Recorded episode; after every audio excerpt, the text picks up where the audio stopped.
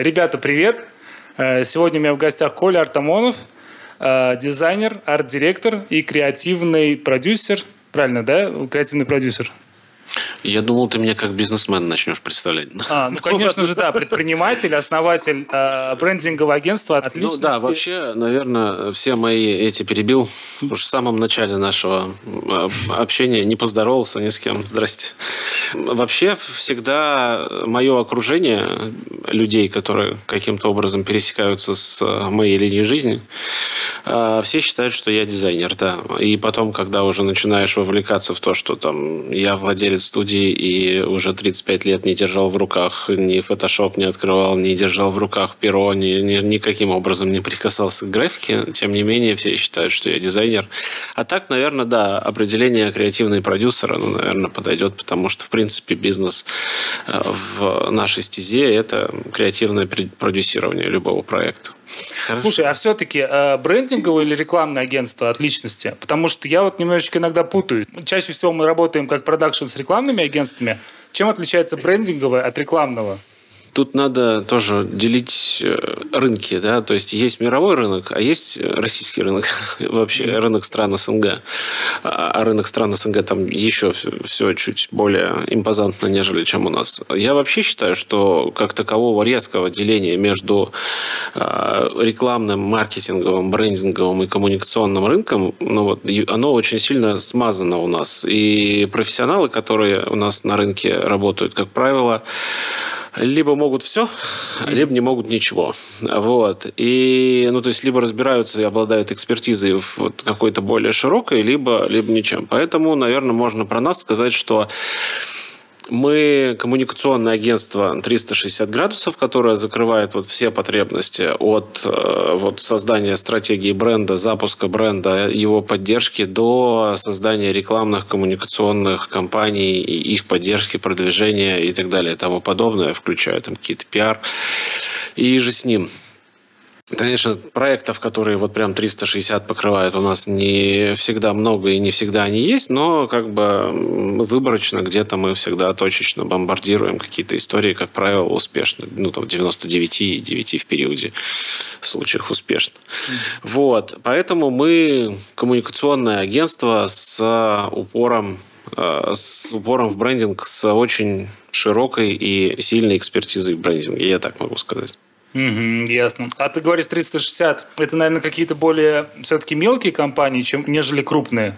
Компании или компании. Я сейчас вот важно уточнить здесь смысл сразу компания, поменяется. Компания. А что, э, заказчики ты имеешь в виду? Да, кто берет 300? Нет, почему? Это могут быть абсолютно э, раз Барсик пришел. Да. А, тут Барсик просто размером со слона. Почему? Это могут быть крупные заказчики и, э, и мелкие заказчики. Здесь все зависит от задач. Да? То есть мы, в принципе, работаем на рынке, наверное, микро и среднего бизнеса, вот, но и там корпорации какие-то, то есть у нас там Газпромбанк наш заказчик, там периодически там всплывают какие-нибудь э, норники или там и так далее. То есть ну, есть э, заказчики ну, как бы высокого эшелона, назовем это так, но в то же время, в то же время и микро и средний бизнес бывает очень интересным с точки зрения тасков, которые они приносят. Угу. Ну, тебе вообще комфортнее как вот с крупниками или Э, со стартаперами. Ты понимаешь, что, что ты загоняешь меня в угол этим вопросом, и если я на него отвечу честно, то я потеряю часть аудитории. Окей, мы это отрубим. Комфортно с теми, кто платит вовремя и много.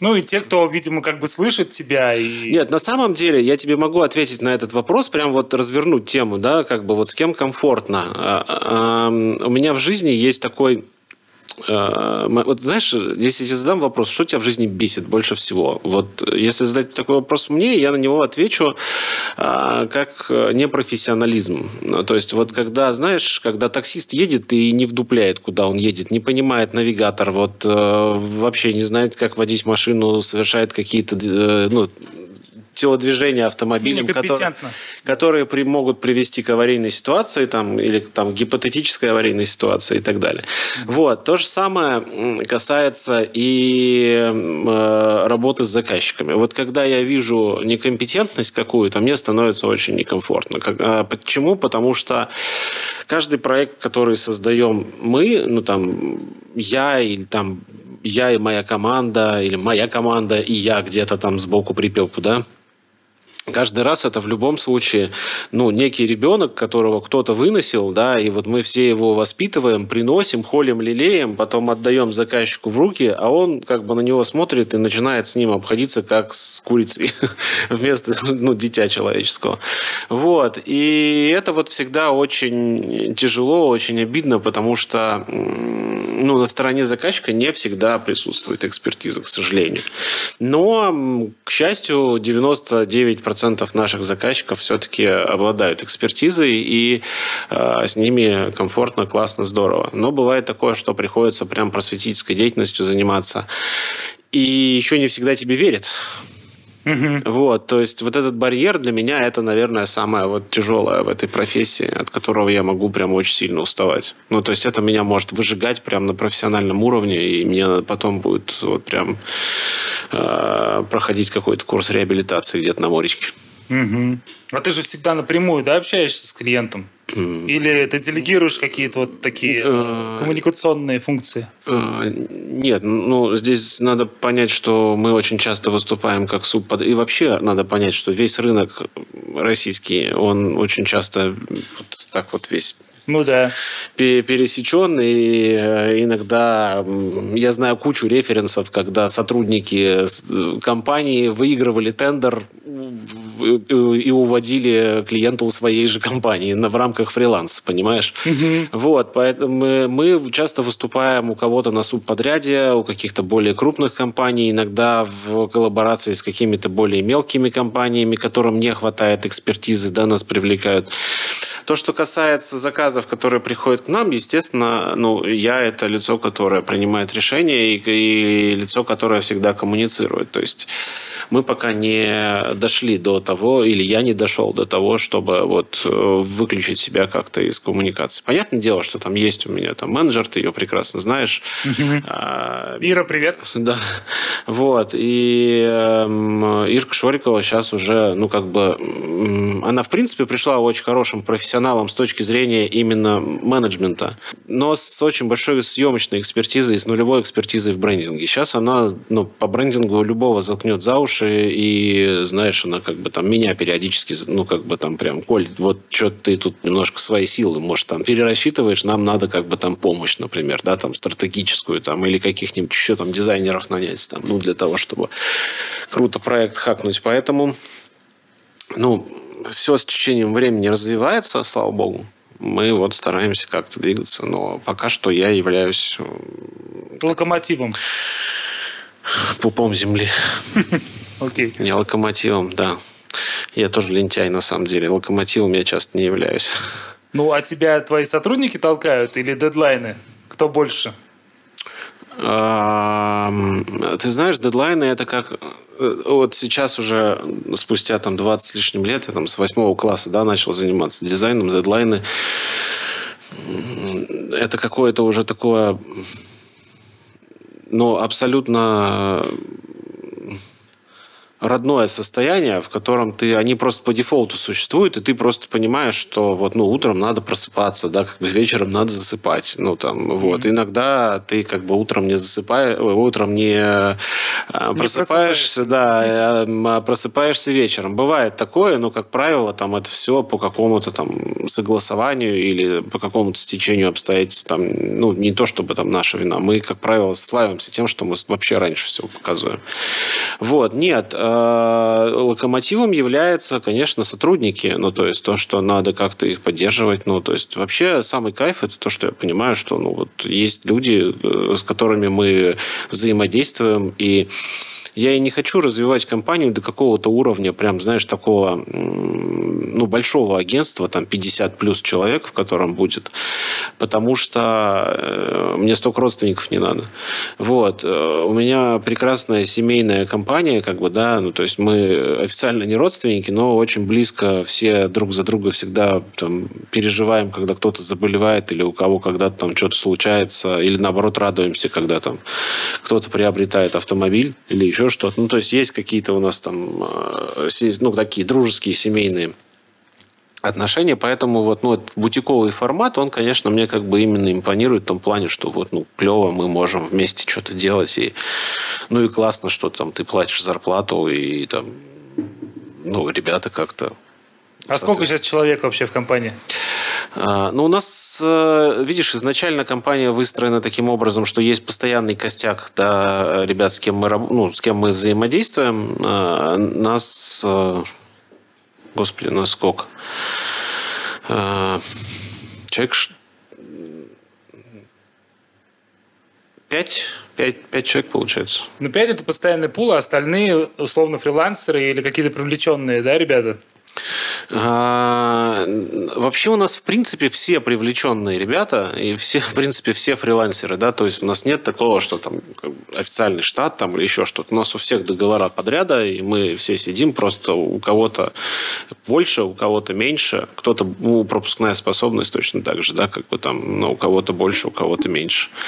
Вот, и, эм, ну, это вот основной пул, с которым мы вот, ну, как бы там делаем проекты, но Точно так же и ваша команда, да, мы тоже можем сказать, что вы там постоянные наши, э, ну, ну, постоянные наши чуваки. Сотрудники. Да, сотрудники по одной простой причине, что мы постоянно с вами делаем какие-то проекты, ну, там, раз в два, в три месяца мы точно что-то с вами делаем, да, как бы там, и, ну, проекты, как бы там, ну, бывают большие. Сейчас сделали, ну, сейчас, сейчас хакнули большой проект, считай, вместе. Красивые картинки, ну, как бы этим, мне кажется, в 22 году никого не удивишь уже. Ну, то есть рисовать нормально, красиво умеют все. Здесь вопрос, как ты э, ну, как бы вопрос первоначального брифа и точки А, и точки Б, ну, как бы точки Б, в которую ты приходишь, да, то есть вот э, клиент пришел из точки А, говорит, вот у нас такая-то такая задача, там, пришел в точку Б, да, там, например. А, и зачастую все смотрят, говорят, ой, ну тут как бы прям там, знаешь, какого-то... Ну, профессиональное сообщество же всегда комментарий-то дает, да, как бы там. Uh-huh. Непрофессиональное сообщество-то всегда в шоке, им всегда все нравится. Вот, а потом профессиональное сообщество начинает судить, и я вот э, терпеть не могу профессиональное сообщество, если честно. Вот прям ненавижу людей из э, своей профессии. Вот искренне мне очень тяжело с ними всегда э, коммуницировать. Кто-то вот прям дружит, а я вот не могу. Ну, то есть мне раз в месяц вот какой-то тусовки общей хватает выше крыши, потому что обсуждение не всегда... Э, как это сказать, экологичное. Э, все пытаются мерится сантиметрами, а мерение сантиметрами переходит именно вот в мерение красивыми картинками. А то, что ты решил, ну, как бы то, что ты сделал проект, который, может быть, не настолько крут, не настолько красив, но увеличил в три с половиной раза продажи клиенту, это как-то остается за кадром всегда. Вот. Я все-таки про бабки. Ну, то есть, я все-таки изначально про то, чтобы... Ну, клиент к тебе приходит, он тебе платит денежку, а он у тебя вообще покупает денежку. То есть, мы, по большому счету, продаем, ну, как бы, в какой-то степени денежку клиенту, да, то есть, он заплатил, получил лояльность к бренду, которая там впоследствии увеличила продажи, да, там, mm-hmm. или узнаваемость бренда, которая впоследствии увеличила продажи, или там, не знаю, HR-компанию сделали, которая увеличила, уменьшила отток э, сотрудников из э, компании или увеличила их производительность там, и так далее. То есть все, в принципе, в итоге имеет э, какую-то какой-то KPI, который чисто теоретически можно превратить в деньги. Считать сложно, тяжело, да, как бы там особенно брендинговую составляющую, но так или иначе, как бы там все это все это считается. Mm-hmm. Вот. И я сторонник все-таки ну, такой коммерческого подхода к дизайну и к брендингу. Ну, иначе я бы занимался, наверное, каким-нибудь там современным искусством, которое я не очень люблю и не очень понимаю. Mm-hmm. Вот. А так мы, в принципе, вот про такую штуку больше. Слушай, а вообще я никогда не понимал, как можно измерить вот эти все результаты, скажем так, какого-то ролика или какого-то нового, новой идентики или нового сайта. То есть вы вообще занимаетесь как-то статистикой? Редко. Очень редко. Э, ну, понятное дело, когда есть, мы говорим про продуктовую полку, там все просто. Да? Там либо просто. продается, либо нет. Да, да. Э, все верно. Ну и то очень много вводных, да, там. А, На какой высоте? Да, да, то есть от мерчендайзинга зависит, от, э, в принципе, того, какие сети взяли, зависит. Но опять же, наши достижения, например, да, там, ну вот мы делали с торговым домом ярмарка проект по сухим смесям этим браволли для панировки, да, там кляры, вот эта вот вся история. И проектов, ну, в смысле, продукт сам по себе как бы новый, там ничего не посчитаешь, но мы сделали хороший, клевый, классный дизайн, и как бы, ну, сети начали тут же брать его себе. Естественно, это, ну, для клиента огромный хак с точки зрения того, что они, ну, в принципе, запустили новый бизнес. То есть, ну, как бы все работает, все встало на рельсы, на рельсы и поехало, да, как бы, то есть. Вот. То есть сети тоже смотрят на дизайн, да? Конечно, безусловно. Mm-hmm. Ну, то есть сетям, в принципе, выгодно брать продукт, который будет продаваться, безусловно. Поэтому сделать продукт привлекательным для того, чтобы сеть, в принципе, на него обратила внимание и сказал, о, давайте мы его берем, ну, конечно, это круто начали прям говорить о такой работе, которая вот идет у тебя прямо сейчас, но до открытия своего брендингового агентства ты сначала, наверное, был там дизайнером, насколько я понимаю, да? Ну, э, могу рассказать. Да, как ты вообще пришел э, к той точке, где... Могу ты... тебе рассказать дорогу до лайнапа, да? Да. Я так психотерапевтам обычно рассказываю. Знаешь, что это проблема смены психотерапевтов. Каждый раз надо рассказывать все. А, да, как я пришел? Я начал, ну, дед мой, Царствие Небесное, это герой мой по жизни, человек, который сделал меня. А, мне в три года дал карандаш, сказал, что я хочу, чтобы он рисовал. Вот, там мама с бабушкой подняли э, какой-то хай, вот, дед стукнул кулаком по столу, сказал, ничего там он себе не выколет никакой глаз, пусть сидит, рисует, короче говоря. Вот, а с точки зрения генетики у меня дед другой по папиной линии, значит, я его не застал он ушел раньше, чем я родился. А, он был зодчий, очень прекрасно рисовал. И вообще там до сих пор сохранился прекраснейший а, красивый резной дом там под Уфой. Дядя мой, э, родной по папе, значит, он э, профессиональный, ну, как сказать, профессиональный художник. Он прям профессиональный художник, но делает это на таком уровне хобби. То есть он прям э, великолепен в своих исполнениях. Вот. Э, я, у меня нет никакого графического образования. И как-то я всю жизнь рисовал, рисовал. Люди играли...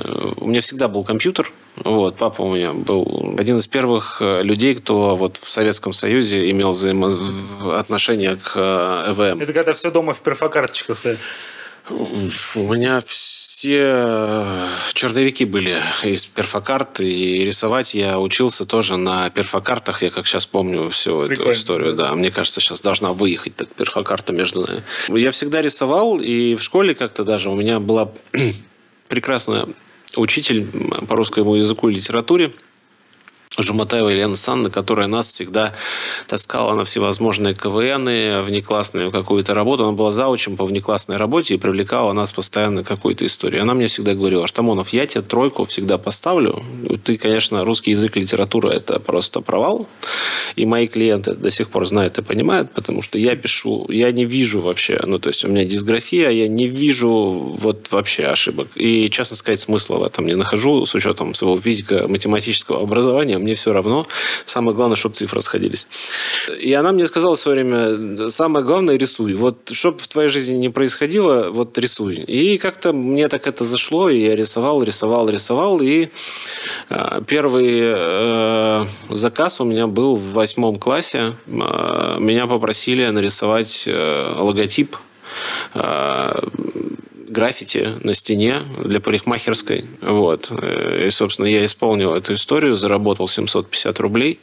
А ты до этого был граффитчиком в том числе? Я тусовался в компании людей и стоял вместе с, наравне вместе с этими а, людьми в Уфе, вот э, в компании, которая являлась основой основ хип-хопа э, в России, да, то есть вот там, ну, как бы очаги, зарождали, очаги зарождались везде, да, то есть я как бы был там тем, тем неформалом рэпером, который периодически получал по шапке за широкие штаны, там, сережки. и так далее и тому подобное. Естественно, граффити э, было неотъемлемой частью, ну и тем более для меня, как бы, да, там, для человека, которому там интересно было вообще, в принципе, рисовать. Вот. Э, граффити было неотъемлемой частью, и вот, ну, как бы, так получилась первая история. Ну и то, что касается компьютерной графики, как я начал говорить, у меня там с раннего детства был комп, и я никогда не играл в какие-то там игрушки. Ну, понятное дело, было дело там периодически, но меня никогда не увлекала метавселенная со всеми играми, играми, я всегда сидел в каких-то графических редакторах, что-то делал там, и так далее. Вот. А потом э, пришел веб-дизайн э, э, в мою жизнь как альтернатива изучению э, Паскаля, потому что на уроках информатики мне надо было э, что-то изучать Паскаль, он мне казался дико скучным. Я его понимал, но мне было дико скучно развиваться там с точки зрения вот уже прям, ну, какого-то углубления.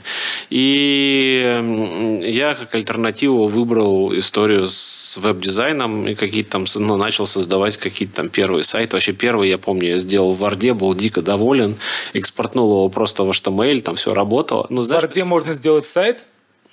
В, чем угодно можно сделать сайт. Знаешь, как Шорикова говорит, э, а можно материться вообще? Пожалуйста. А, ну вот из говна и палок, понимаешь? вот. А, ну, то есть ты, ты можешь в Word сделать любой дизайн, вообще любую программу, ты хоть в PowerPoint, и дальше файл, экспорт, HTML, ну, вперед с песней. так, было, так был сделан, так были сданы не один зачет по э, информатике. Потом, конечно, появился какой-то там блокнот, уже понимание, что такое HTML, код, PHP и так далее. Но э, изначально, как бы, ну, то есть были вот эти моменты. А потом э, институт, э, я, значит, э, волей судьбы, давай так скажем, э, то, куда я мог поступить на бюджет, потому что у родителей особо денег не было, или они делали вид, что они не хотят, в смысле, просто, просто не хотели, может, делали вид, что нет денег, ну, как бы на этот, а, на платное образование, наверное, могли бы позволить мне там коммерческое обучение, но учился я на бюджете и поступил на инженера по микроэлектронике, робототехнике, компьютерному приборостроению. Защитил два диплома, бакалавра и инженера, соответственно. И с первого курса я работал дизайнером дизайнером и пришел э, в рекламное агентство, будучи еще в Уфе, в котором работал парень моей там, подруги просто, с которой вот как-то я пересекся, она мне сказала, вот у меня парень, он арт-директор, я думаю, вау, это так круто, знаешь, там, было модно же встречаться с арт-директорами, с диджеями, когда-то же. Звучит это, офигенно. Когда-то же это был мейнстрим, да. Вот, и э, я говорю, познакомь, она говорит, ну, приходи, как бы там, ну, вот, э, мне как-то стало интересно, а я прихожу, открываю дверь, э, ну, как бы стучу в дверь, а мне открывает дверь мой двоюрный дядя, как бы, он младше меня, мамин двоюрный брат, вот. Э, он очень крутой дизайнер на данный момент. Он очень крутой UI UX э, проектировщик. Э, работает в Германии, делает электромобили. Вот они, ну, как бы компания у них стартап, но уже не стартап, уже, в принципе, большая компания, которая делает электромобиль. Он открывает мне дверь, как бы, это, ну, ты что здесь делаешь, ты что здесь делаешь? Ну, и понеслась, как бы, то есть я там сначала где-то пиццу носил, потом дали первый заказ, такой, знаешь, как бы попробуй себя, что получится, не получится, ну, и понеслась, поехала, как бы, то есть потом какие-то, ну, уже оплаты пошли за... Это было рекламное агентство? Это было рекламное агентство. Ну, тогда не было там вообще дизайн-студия, не дизайн-студия, рекламное агентство. Ну, тогда все было. Рекламное агентство полного цикла тогда, ну, как бы... Да, да, да. да. Там в кодах Аквет, э, ну, какая-то такая формулировка, наверное, была там. Классно, клево мы там существовали. У нас были большие клевые тусовки. Э, ребята из этого агентства, кто там чуть постарше, открыли клуб в Уфе. Мы тусовались. У нас офис был на на десятом этаже девятиэтажного здания, э, вот, и эм, как бы такая надстроечка, и у нас был выход на крышу, там проходили какие-то автопатии. Пентхаус, короче. 16 киловатт звука. До нас там сидела студия Башмети ТВ, там осталось 16 киловатт звука, и нам этого хватало для того, чтобы проводить какие-то бешеные вечеринки, и, собственно, у меня студенческие годы прошли не в общаге где-то там вот со студентами, а именно вот, ну, уже в рабочей полноценной обстановке, с, вот, ну, как бы со своей, со своей тусовкой такой. Это с первого курса? С первого курса, да. Как же ты доучился, интересно? Слушай, э, работы да, это да, по сей день для меня, для самого секрет. Я периодически просыпаюсь в холодном поту, потому что я сдаю какую-нибудь оптоэлектронику, как Шарову. Был у меня преподаватель такой, Царствие Небесное. Вообще преподавательский состав, конечно, в авиационном университете в Уфе очень сильный. Многие называли меня коллегой, когда я сдавал э, экзамены или зачеты. Мне всегда это очень сильно триггерило, потому что я не э, как себя не отождествлял тогда, и уж тем более сейчас э, с робототехникой. К сожалению, наверное, да, сейчас можно было бы немножко Хотя, вектор. хотя, это, это так только звучит, да, там максимум, до чего мы дошли в университете, это э, программирование микропроцессоров Motorola, ну, это такое было. Как то сдавал, что, что-то знал. У меня, у меня очень сильная, э, ш, ну, как бы школьная подготовка, да, то есть там я учился в физико-математическом классе сначала, потом перешел в физико-математический лицей, закончил там с медалью школу, в моем потоке было 102 медалиста. И, в принципе, из моих вот, э, как это, однокашников, мне слово всегда вымораживает, такое, такое неприятное, как Рагнарёк. Вот два Однокашников слова. это типа вместе как или как будто? Ну, типа, ну так даже было бы интереснее.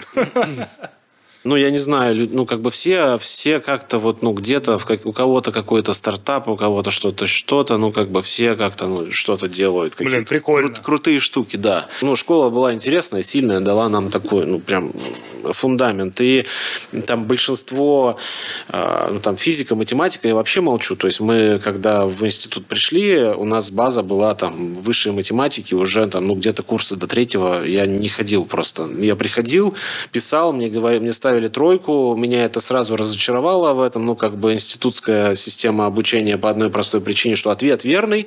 А, ну, путь до ответа, он ну, как бы, ну, имеет некие девиации. С от пробелами. Того, от того, что требовал, ну, как бы препод, да, то есть mm-hmm. я давал как бы там решение, там, не знаю, там, Другими путями. Другими путями, да. От меня требовали одного, я давал другое. Как бы, ну, ответ верный, меня это бесило. Пубертат, ну, как бы, вот оппортунизм, все, сразу как бы нет. Э, поставил крест, э, как бы, ну, лучше работать. Зачем? Тем более денег я тогда зарабатывал, мне кажется, больше, чем мои родители вместе взятые. И, ну, естественно, для студента это как бы зачем тогда вообще все, все это надо. Ну, и пошло-поехало, и как-то так вот, ну, на волне на какой-то я вот, ну, что-то суетился где-то где-то сдавал, где-то что-то списывал, где-то что-то учил, где-то что-то успевал, понимал, где-то что-то не понимал, там списывал. Ну, как все, мне кажется, ну, плюс-минус. Ну, все, кто работал параллельно и уже не видел себя особо в этой профессии. А ты знаешь, у нас как-то из э, моей группы вот из, из группы университетской, наверное, по большому-то счету никто и не работал. Были предприниматели, которые там занимались бизнесом, у них были прогалы какие-то тоже. А, но так, чтобы куда, кто-то пошел куда-то работать, ну, там вот пара чувак, чуваков каким-то бизнесом там занималась. А в основном нет. В основном либо по специальности кто-то уже шел куда-то там и пытался что-то как-то это. Потому что все равно все приезжали с... Э, ну, Уфа столица, да, республики. Все приезжали с региона, ну, с э, каких деревень и так далее. И им, конечно, важно было там получить образование. Они прям там вгрызались, да, как бы. Это вот, в принципе, та же самая история, как там я всегда смотрю москвичи и приезжие, как бы, да, там, ну, у приезжих всегда амбиций гораздо больше.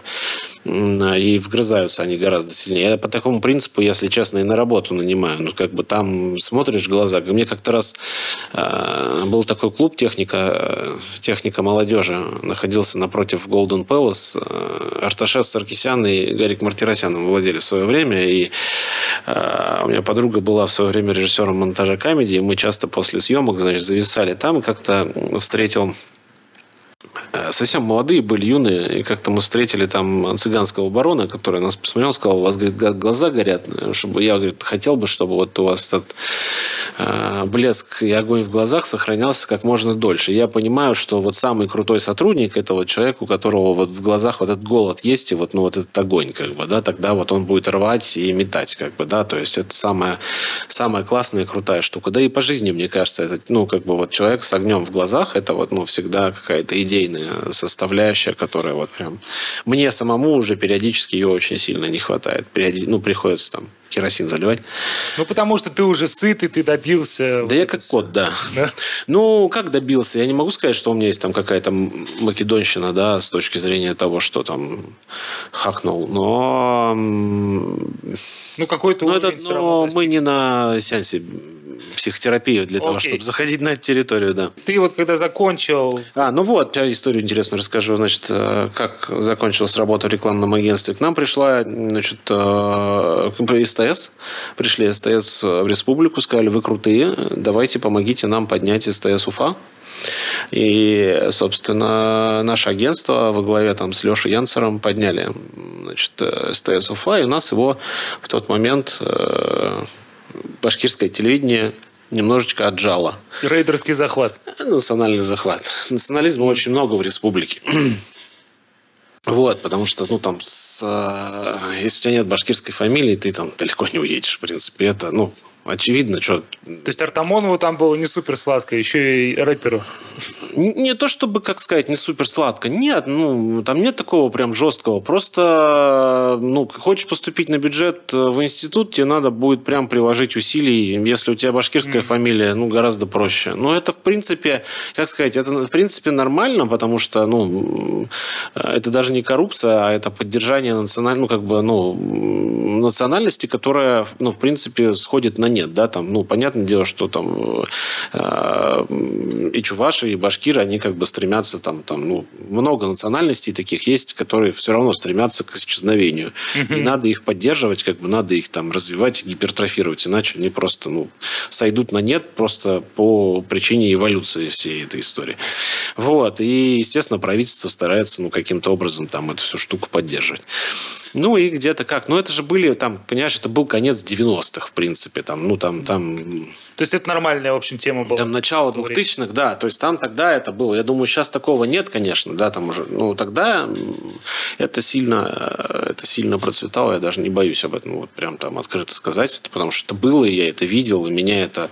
Ну, это, наверное, одна из а, основных причин, почему я там в свое время из республики и уехал. Почему я не хотел там оставаться? Потому что, ну, там, да, я знаю, что это... И всегда был потолок.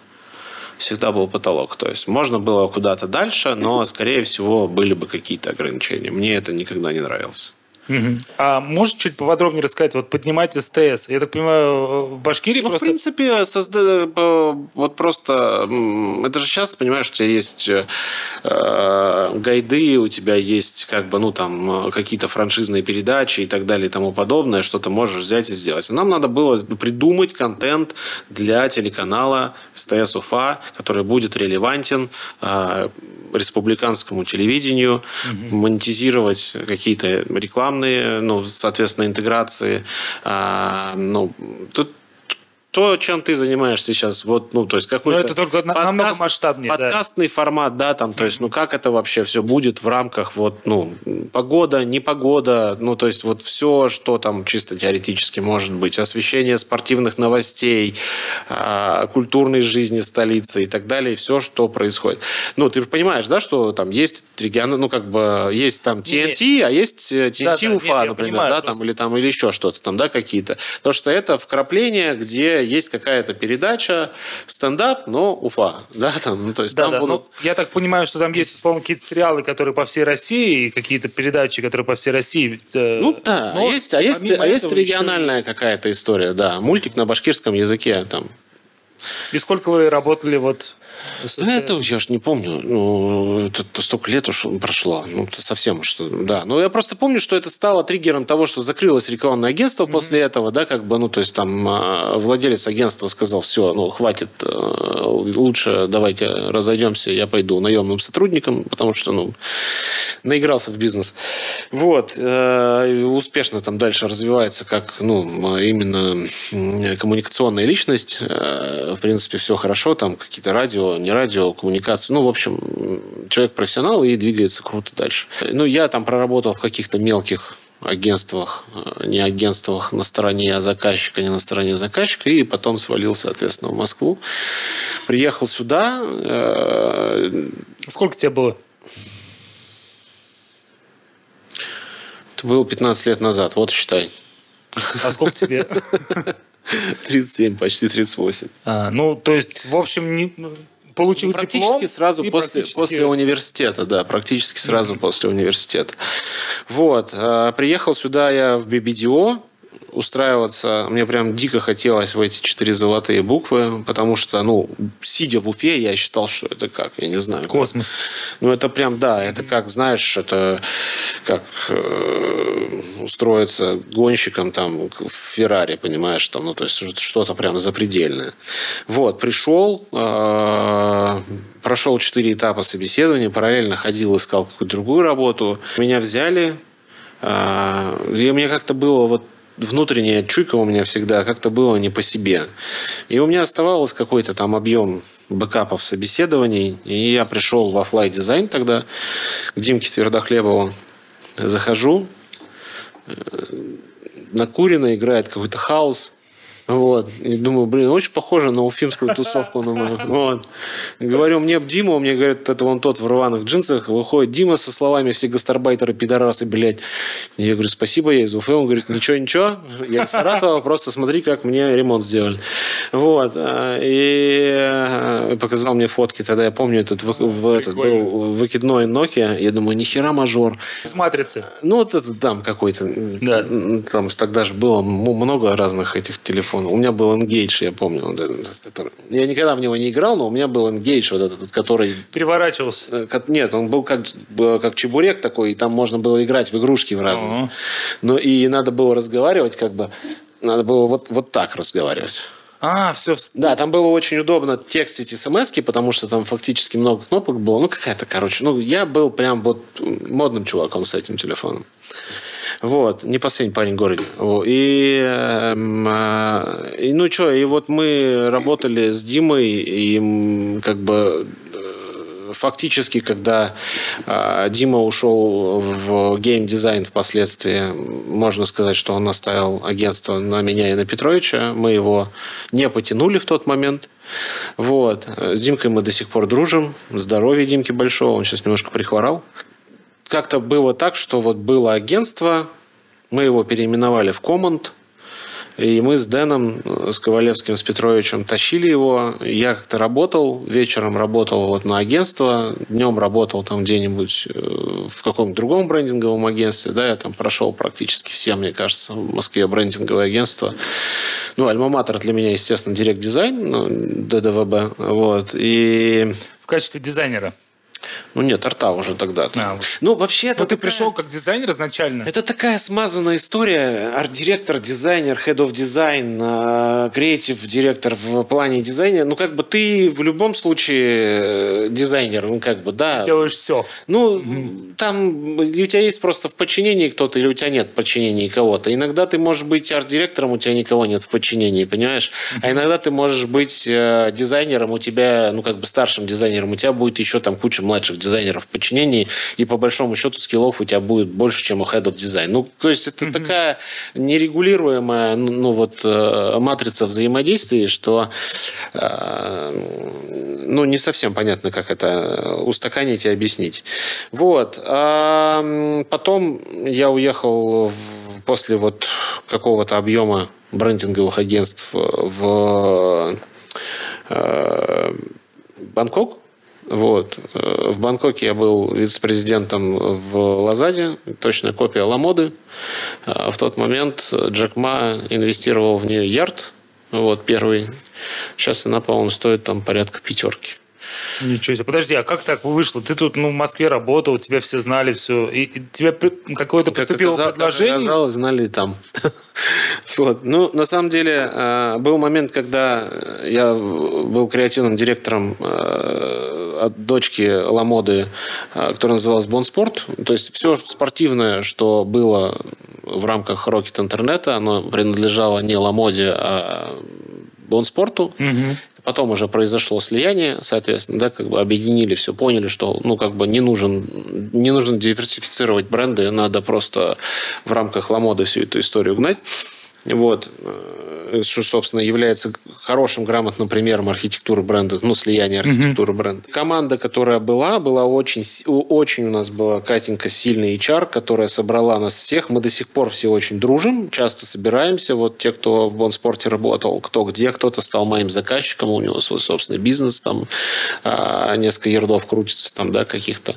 Вот. У кого-то кто-то, значит, э, по сей день в Рокете, в Рокете где-то в соответственно, там в Европе, в Дубайске или еще где-то, кто-то в Азии остался.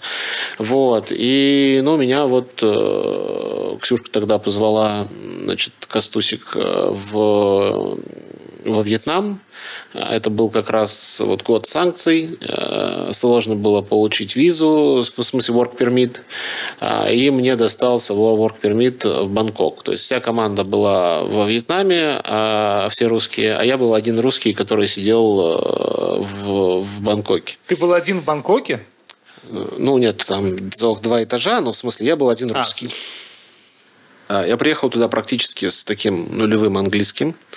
А, ну, как нулевым? У меня был voice barrier, как бы, да, и, ну, не всегда я мог... Ну, я нервничал и не всегда мог высказать свою точку зрения. Как бы. Там проект, потом я туда свалил, вот. И вернувшись в Москву, я понял, что ну, я уже не хочу где-то искать что-то работу, а а, начал ну, вот уже развивать отличности, и по сей день они развиваются. Вообще отличности изначально, изначально были придуманы э, за обедом. Мы сидели, я и второй вице-президент Рори, э, и мы с ним общались. Рори прекрасный чувак из ЮАР, мы до сих пор дружим.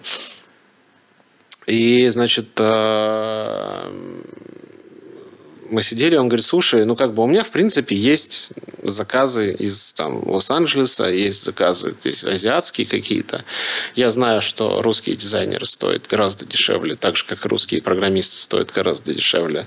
А, и давай будем всю эту историю продавать. Я говорю, о, давай. Ну, и почему-то казалось, что это прям идеальная бизнес-модель, и что все, сейчас все деньги мира будут нашими.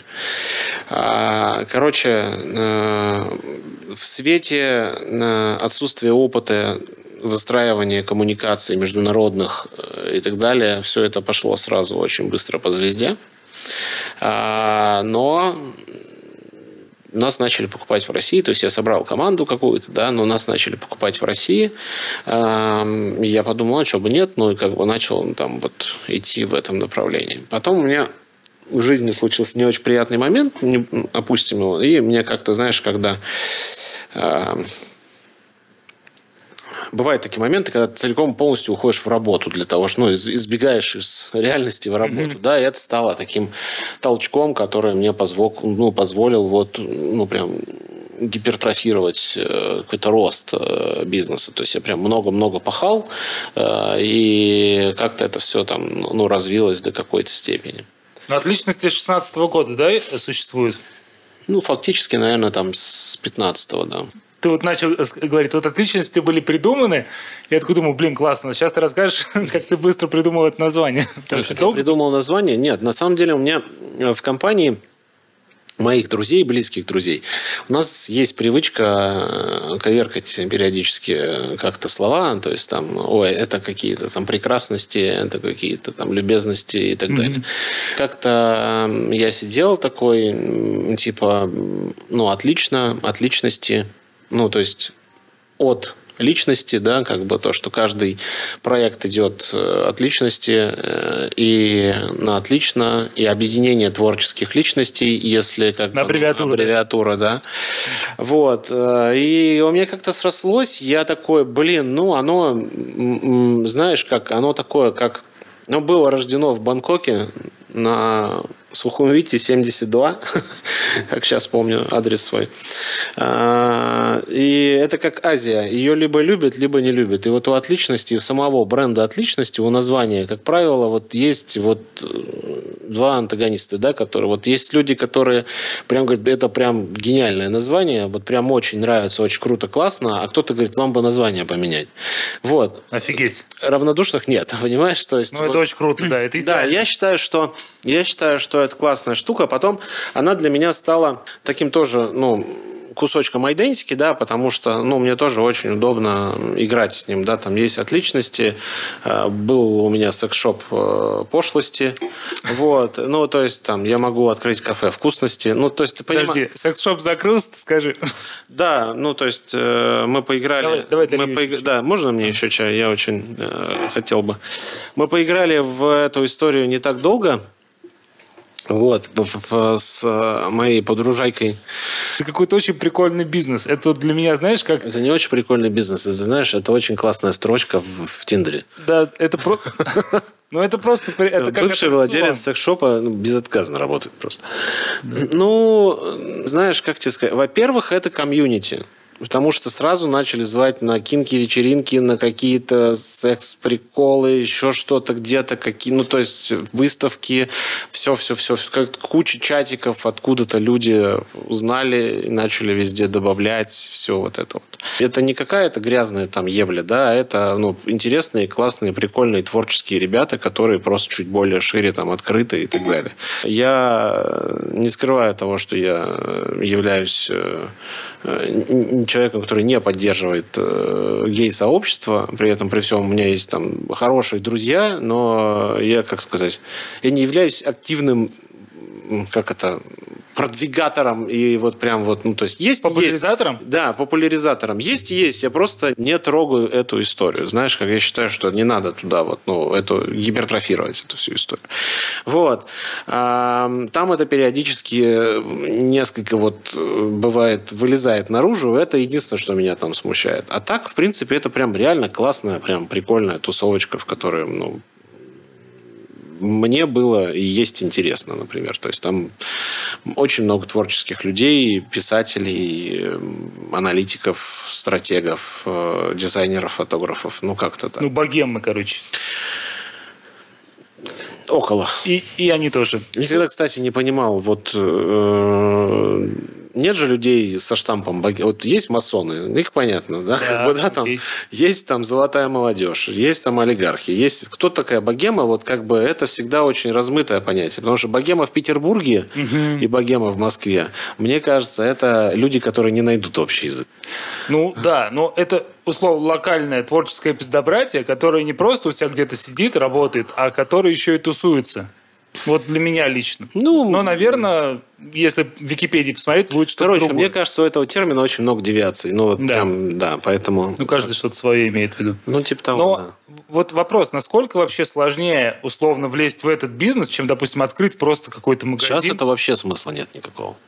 Потому что э, ну, Озон и Яндекс э, давно поняли, что это прекрасные деньги, и что это товар на уровне носков и трусов, который будет покупаться и продаваться всегда. И, соответственно, как бы ты можешь стать производителем сейчас. И вот сейчас, как раз в свете санкционного ну, вот, э, состояния страны, э, импортозамещение хуев – это очень хороший бизнес. Вот, ну, то есть, вот прям производство резиновых членов сейчас и резиновых игрушек. А там не надо что-то ультра фантастического, ну, знать для того, чтобы, а, соответственно, заниматься этой историей. Там надо чуть больше фантазии проявлять и просто стараться работать над, ну, над анатомическими особенностями всей этой штуки. Ну, над дизайном в том числе. На диз- да. ну, дизайн, который будет Промдизайн. релева- релевантен, да, анатомическим особенностям каким-то. Вот все. И это как бы, ну, хорошая история, которая, ну, как, как бизнес, ну, в смысле, как бизнес-идея, как ниша, это вот хорошая штука, в которую можно сейчас А ты лезть. вообще хотел бы куда-нибудь в производство какое-то? Ну, именно какой-то уйти бизнес, скажем так, далекий от того, чем ты сейчас занимаешься? Я сейчас разговариваю с... У меня есть инвестор, э, и мы с ним ищем возможности э, открытия и развития э, бизнеса, для, который, ну, как корма для животных. Угу. Вот. Это сложно, тяжело, но чисто теоретически вполне возможно это может выстрелить. С точки зрения производства, мне всегда, знаешь, вот я такой человек, мне всегда надо, чтобы было что-то с каким-то с ебанцой. Ну, то есть, вот ты знаешь тачки, которые я покупаю, да, как бы, то есть, там, я могу купить Егор 2005 года, да, могу купить Porsche. Ну, то есть, мне самое главное, чтобы у тачки был там какой-то характер, какая-то душа, ну, то есть, она была вот с этим. И в, в бизнесе то же самое, да, то есть, э, там должна быть какая-то творческая составляющая, то есть, вот должно быть что-то интересное. Вот. Э, у меня сейчас есть, есть э, ряд проектов где я проинвестировал в приложеньке. Вот. Э, я надеюсь, что что-то из этого выстрелит, э, и я умру от э, разрыва сердца, когда узнаю, что нас купили за несколько ярдов. У меня был опыт, например, я окна продавал. Параллельно с отличностями.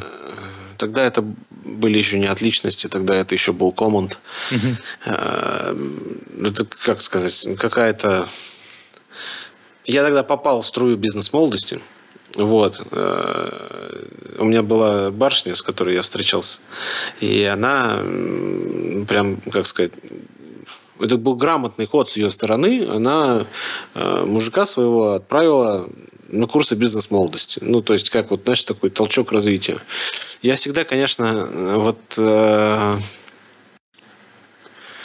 я всегда думаю, блин, почему я до этого не догадался? Ну, то есть, вот создать вот этот вот, вот это вот, ну, э, первый инфо-цыганский шаг вот этот вот, да, который так выстрелил, ну, выстрелил круто. То есть, ну, в принципе, ведь ничего в этой идее сверхъестественного нет. Надо было просто взять и сделать, да, как бы там, ну, то есть, придя туда, в принципе, экспертиза, понимание была. Знаешь, он как-то, ну, то есть, все, ничего там нового для меня не рассказали, но мне тогда было интересно. А сейчас вообще, наверное, мавитон говорить об этом вслух, я никогда не стеснялся. Ребята хорошие хорошие. Бизнес-молодость? Да. И для меня это какой-то был такой вот, ну, первый толчок в жопу для того, чтобы начать что-то делать. Пинок в жопу, не толчок в жопу. Вот, начать что-то делать, я что-то делал. Вот. Э, и вот я продавал окна, э, ну, там сильно сильно неудачно. Но э, я понял, что драйв, ну, потому что не драйвила меня. Типа Она только ради денег и ну не перла, короче, в творческом смысле.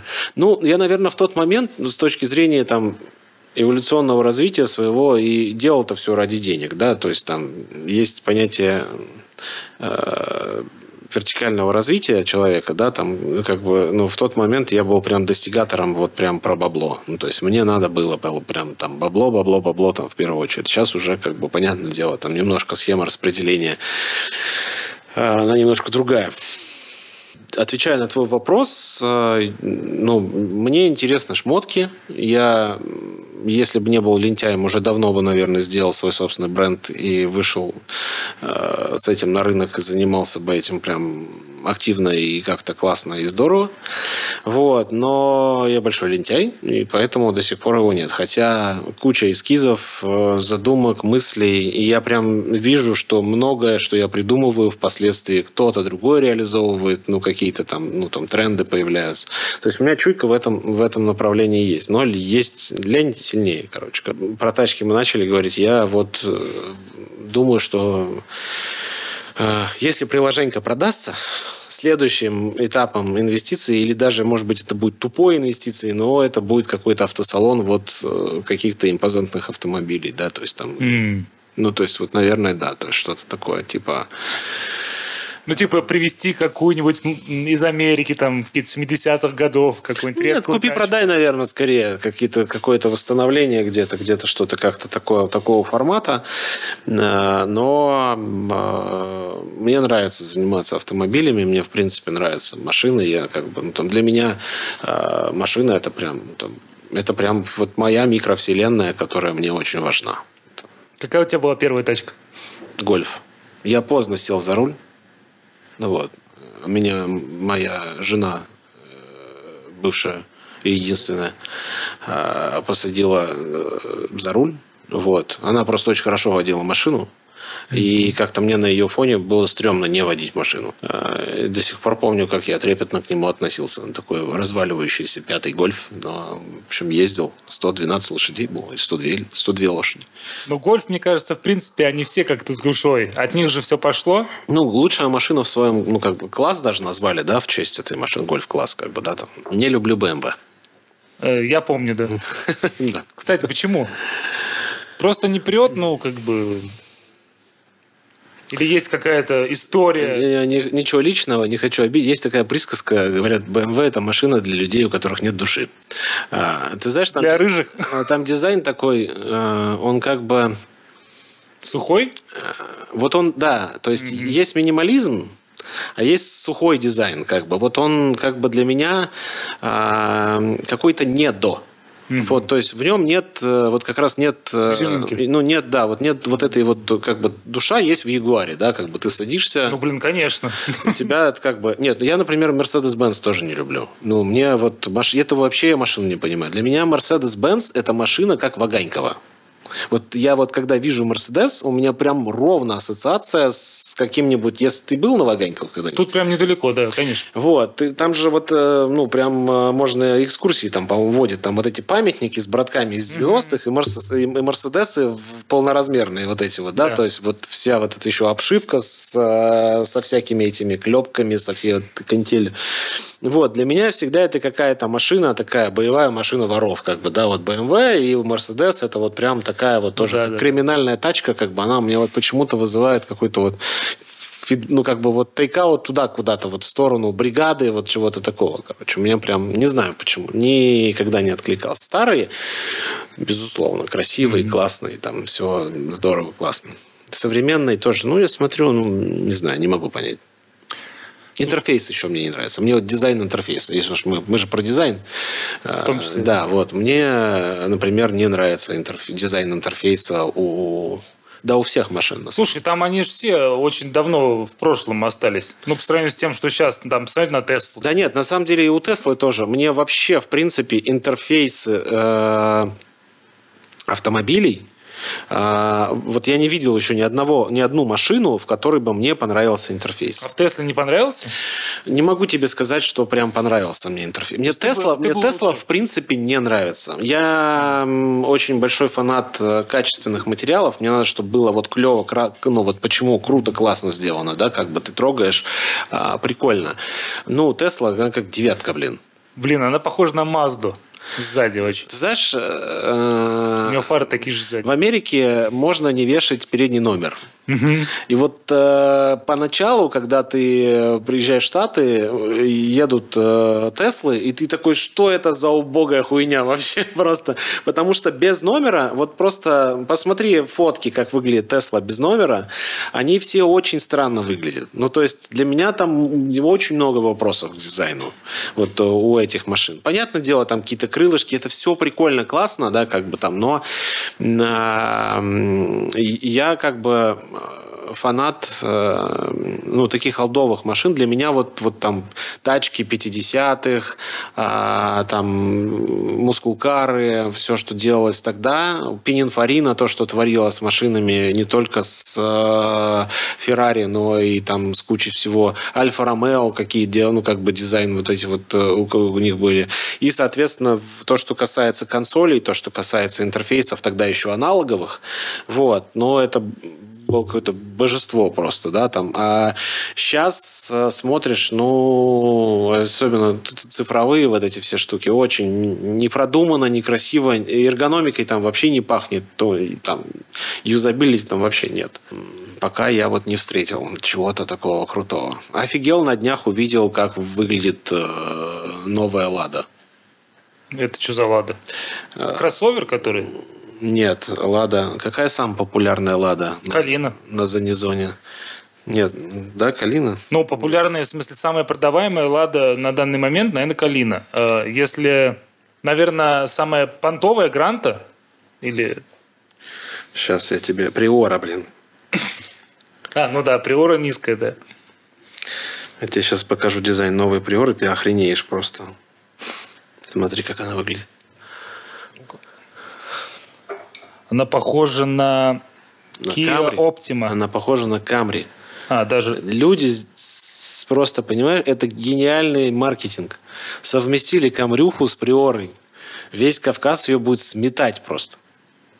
Еще 3,5, если они ее сделают. Ага. На инжекторе? Мною глубоко уважаемый, шибко любимый э, Дима Перышков э, однажды сказал фразу, что в наше время хороший и качественный дизайн – это грамотно спизженный дизайн. Потому что ну, ну, все уже было придумано по 755 раз, и мы сейчас уже ходим просто по 18 кругу, там, по 20 кругу, и что-то как-то комбинируем, переделываем, перепределываем. Коллабы разных дизайнов. Да, да на самом деле, да на самом деле, даже если старые машины посмотреть, там э, взять там Jaguar E-Type 250 GTI Ferra- Ferrari, э, этот э, Citroёn Louis de Finesse, да, они все одинаково выглядели, там плюс-минус одинаковые тачки как бы визуально, ну то есть ну, ну, очень узнаваемые какие-то эти были. Э, Осмек вот тоже, да, у тебя стоит э, тостер. Но как бы ну, этот э, пин, пинап дизайн, но он тоже наложил там свой отпечаток. В принципе, тоже, можно сказать, все слизано там. Ну, то есть нет... Холодильник ЗИЛ. Да, ну, то есть это все плюс-минус э, одна... Это фотоаппараты, да, вот, ну, камера как бы, да, там у всех тоже дизайн плюс-минус одинаковый. Не было там ничего сверхъестественного. А ведь могли сделать и там, и были и фоторужья, и еще что-то. Можно было, ну, как бы там эргономики совсем другой понапридумывать и пона- понаделать, как бы там, почему нет? А тебе вообще проб-дизайн был интересен? Как профессионально? И мы даже делали проект большой и не один с э, промышленным дизайном. Это всегда очень классно, круто. а, И ты разъебешься просто как корабль а рифы на производстве на российском. Потому что ты знаешь, у меня просто вот я всегда рассказываю эту историю, когда мы делали э, лампы для Гелио 4 в свое время, и нам надо было сдавать э, MVP-шку, да, вот этот вот пилотный, ну, пил- пилотную лампу. Лампа для чего? LED-лампы для нашего проекта Гелио 4. Я тебе картиночку пришлю там показать. Кому интересно, почитаю. Это очень классный проект. Э, Как раз-таки вот э, его создал, э, опять же, мой коллега из Бонспорта, с которым, который ныне мой заказчик. Мы делали эту лампу и отливали ее. Отливали даже там. про- Фрезеровка это вообще в России забыть просто. Отливали ее, значит, э, 3D тоже печать забыть в России сразу. А, м, Отливали ее, значит, э, промышленным образом. И мне вот э, производство сдает опытный образец, а там, блядь, муха. Ну, застыла? Ну, то есть, это как бы, блядь, провал на уровне вот пиздеца. Ну, Прям вот на, на вот на самой первой ступеньке, понимаешь? У нас, вот, ну, и это правда, как бы, то есть, совсем. Там, я помню, там тоже разговаривали, э, Андрей Кажанов рассказывал, мне, говорит, надо было полку, просто полочку сделать, элементарнейшую просто, как бы, я прихожу, ну, э, что-то там с итальянской кухни у него там не задалось, ему надо было сделать. Я прихожу, мне говорит, 800 евро будет стоить такая полка, типа у нас в России. Говорит, да вы ебанулись, ну, тут как бы красная цена ей там, ну, 500 рублей, как бы, этой полки. А там как бы, ну, ну вот, То есть производство, да, у нас либо, либо хорошо, но очень дорого, неоправданно дорого, да? Я не знаю ни одного производства в России хорошо. Ни одного. Ничего. Я недавно был Еду. в Кирове на кирпичном заводе. Очень качественные кирпичи. Ну, ладно. А, нет, смотри, ну, я, конечно, так э, тоже, да, оппортунистично это все так режу, ничего, ничего. Нет, конечно, колеса для ЖД у нас хорошие. Там, КАМАЗ был до санкций хороший. Вот. а, Но, тем не менее, как бы, наверное, какие-то вот, э, ну, кирпич, да, дом, блядь, нет. Понимаешь? Ну, то есть у нас все, ну, как бы, и что, кирпич? Дом, не, дом все равно нормально не построить. Зато дизайнеры крутые, да? И программисты. Ам, Ну, знаешь, э, основатель Макдональдса сказал, всегда можно сделать лучше. Были дайнеры, он сказал, всегда можно сделать лучше, и сделал. Ну, программисты, ну и в Индии тоже. Я не, как бы не могу сказать, что я не там не патриот, да, Э, скорее наоборот. Но я не могу сказать, что мы прям чем-то выделяемся ярко. Ну, то есть, вот Но дизайнеры... веб-дизайн у нас очень же крутой, нет? Согласен. Ну, круче, чем в Америке 100%. И чем в Европе. Есть референсы, где гораздо сильнее. Ну, в Европе есть, безусловно, референсы, где гораздо сильнее. Нет, конечно, есть. И, просто там средний сайт, условно, европейской какой-нибудь, не знаю, кондитерской, он все равно, как правило, хуже, чем наш. Нет, у нас уровень гедонизма визуального. а, это вот э, я могу, знаешь, сказать, я и мои коллеги, то есть вот те, кто начинал там вот в конце 90-х, ну там и вообще в целом даже и до меня еще первая волна дизайнеров, да, которые там были вот как раз там Ну, Леня. Леня Фейгин, Дима Перышков, там потом, потом уже как раз Лебедев, который приходил там к ним устраиваться на работу в свое время. Вот. а, И там и Илюха Рудерман, там все как бы, да, там кто там за шрифты радеет, там вот за все вот это вот. А, Безусловно, вот, ну, благодаря вот всей вот нашей вот этой шайке, леки э, и молодым дизайнерам, а, у потребителя, у нашего, у российского потребителя в- сложился очень прям хороший гедонистический вкус. То есть надо, чтобы все было красиво. Даже хуевый шампунь, который продает девочка-блогер с тремя тысячами подписчиков, должен быть пиздатый ну, по дизайну. И это круто, и я считаю, классно, когда вот, ну, то есть выстраивается такая история. В Америке я просто, когда сайт смотрю, э, периодически, да, а, у меня есть американские клиенты, э, наши русские ребята, кто ведет бизнес э, в Америке, мы специально колхозим. А с чем, а с чем это связано, как ты считаешь? Почему вот в Америке там настолько все прогрессивно, кинематограф, реклама, все? Почему вот веб-дизайн плохой? Ну, в Америке не все прогрессивно. В Америке отвратительная архитектура. Э, В принципе, у общей массы людей э, полнейшее отсутствие вкуса. Э, То есть э, и люди некрасивые. Вот, ну то есть э, я не могу сказать, что ну, там это просто не развивалось и не прививалось. В Италии, понимаешь, ты смотришь, там офигенная архитектура, офигенные а, все тейлоры, да, эти, как они называются, портные там и так далее, да, то есть все это, все, все рестораны вылизанные, классно.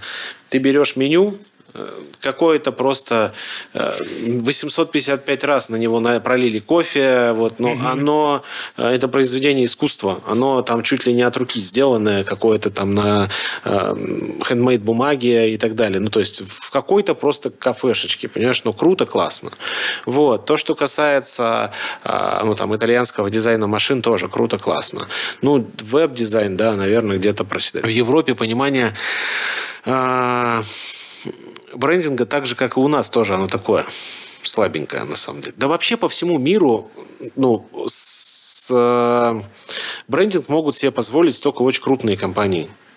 Вот, потому что э, все остальные выстраивают маркетинг. Ну, это правильно. Пока нет нормального выстроенного маркетинга, ну, смысла говорить о брендинге нет. Есть смысл о нем, ну, как бы, заниматься им смысла нет. Говорить о нем смысл есть с самого начала и э, заниматься стратегией бренда, да, как бы там с самого начала есть есть смысл идти в этом направлении.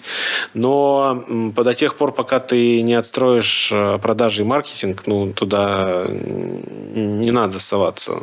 Как, ну, прям с, С большим с энтузиазмом. большим энтузиазмом. Да, все, уже начал терять какую-то эту. А, Всегда интересно работать вот э, с интернациональными проектами, потому что вот даже вот с казахами, например, сейчас работаем, э, очень большая разница. Большая разница.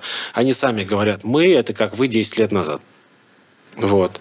А, Или, знаешь, у меня был опыт, мы ездили а, в этот э, в Улан-Батор в Монголию. Вообще просто совершенно другое. Вот совершенно другое, мир другой, понимаешь? То есть там совсем все, все совсем по-другому. А, Люди по-другому думают, люди по-другому, модель пов- поведенческая другая, потребление модель другая. Все это всегда очень интересно. В Азии тоже, понимаешь? Э, Таиланд, в принципе, э, очень аморфная страна. А, Очень... Вспышка, наверное, мешает моя. А, Очень аморфная страна, очень э, ленивая страна. Вот. Хотя я очень люблю тайцев, ну, как, в принципе, ну, тай. Давай так. Но они на расслабоне. Но да. они сильно на расслабоне. У меня был э, в, в Лазаде мистер Тонс. Он, как это называется, прораб. Ну, ходил, лампочки вкручивал, кондиционеры включал, выключал. Вот такой херней занимался. А, Завхоз. Завхоз, да. А потом я узнал, что а, мистер Тонс в 17 лет закончил университет, университет в Бангкок, а, с отличием. И, э, соответственно, ну вот работает вот таким вот персонажем. Я говорю, а зачем? Он говорит, а мне не надо, не хочу. Ну, типа, а что, я весь день играю. Вот он лежал вот так весь день. Буз такой был, он играл э, в Counter-Strike. Его периодически там по громкой связи куда-то вызывали, что-то починить. он вставал, шел, чинил. Все, кофе менял там в кофемашине. Ну, такой вот персонаж. как бы. Ну, зачем? Ну, типа, никуда не рвется. Счастливый человек. Ну да, и ну, поня- ну, при этом там, да, в Азии, э, а, это в Сингапуре было, ладно, в Сингапуре мы продали тогда через чат-бот э, Феррари. Это было, блин, 6, 6 лет назад. 6 лет назад, ну, понимаешь, а, я знаю, сейчас а, мы сейчас очень много взаимодействуем с Китаем, очень много запросов получаем на вывод э, российской продукции на китайский рынок. И у нас есть эта экспертиза, у меня есть э, партнеры китайские, с кем можно это делать, с кем можно выходить, с кем, ну, кто э, готов туда идти. А Кто готов помогать, в смысле, э, продвигать и делиться экспертизой, с кем мы можем эту всю историю хакнуть? Там, понимаешь, там в, в в Китае сейчас 90-летняя бабушка через ТикТок хлеб покупает во время стрима, понимаешь, как бы, то есть, ну, и это абсолютно нормальная прям история. Мы пока тоже отстаем, знаешь, в чем-то. Это не только Европа и Америка. Слушай, ты несколько раз сказал, что ты лентяй, и не, просто не хотел тебя перебивать, но Я, сейчас я намекал на интеллект. Все лентяи, все лентяи умные. это намек, безусловно, понят. Слушай, я просто, ну как, лень это, по идее, когда тебе либо неинтересно, либо у тебя тип мотивации особо нет. Мы сейчас свалимся в психотерапию. Мне неинтересно. Неинтересно говорить э, про лень, почему... и- Нет, мне, мне неинтересно. В смысле, ну, ты говоришь, лень, это либо неинтересно, либо мотивация. нет. Мне неинтересно. Мне многое неинтересно. Но когда что-то интересно, лени и нет, соответственно, никакой, Конечно, да? если я загораюсь, я вообще там могу быть вот прям с головой. А, Ну, значит, получается, что э, как-то меньше того, что тебя зажигает э, с годами, условно, да, то есть если у тебя раньше там глаза горели больше, как ты сам сказал, вот, э, либо проекты не такие интересные, ну, за счет опыта там, ты типа это уже делал, и это уже делал. А здесь ты, может быть, Нет, проекты, ты знаешь, вообще, я могу тебе сказать, все, любой проект, который к нам приходит, зажигает у меня глаза. А, тухнут они периодически о какие-то ограничения. А, часто эти ограничения бывают, э, начальство не поймет, прямая цитата, да? Как Ну да, да, да. Мы не можем это, это. Бюджета нет на реализацию. А, или какое-нибудь, может быть, где-то даже самодурство в чем-то, ну, как я и рассказывал. хочу так и все. Хочу так, не понимаю тоже, да, ну, то есть вот мы делаем там так-то это. Вот. А бывает просто, что клиент сам с- без энтузиазма относится. Ну, вот у меня есть клиенты, вот не побоюсь даже их вот пахать сейчас, да, с которыми мы делаем год проект, эм, а вообще, по идее, могли бы сделать его за месяц. Ну, вот чисто теоретически, если бы, ну, как бы нормально двигались. Клиент тоже, ну, дает фидбэк через две недели.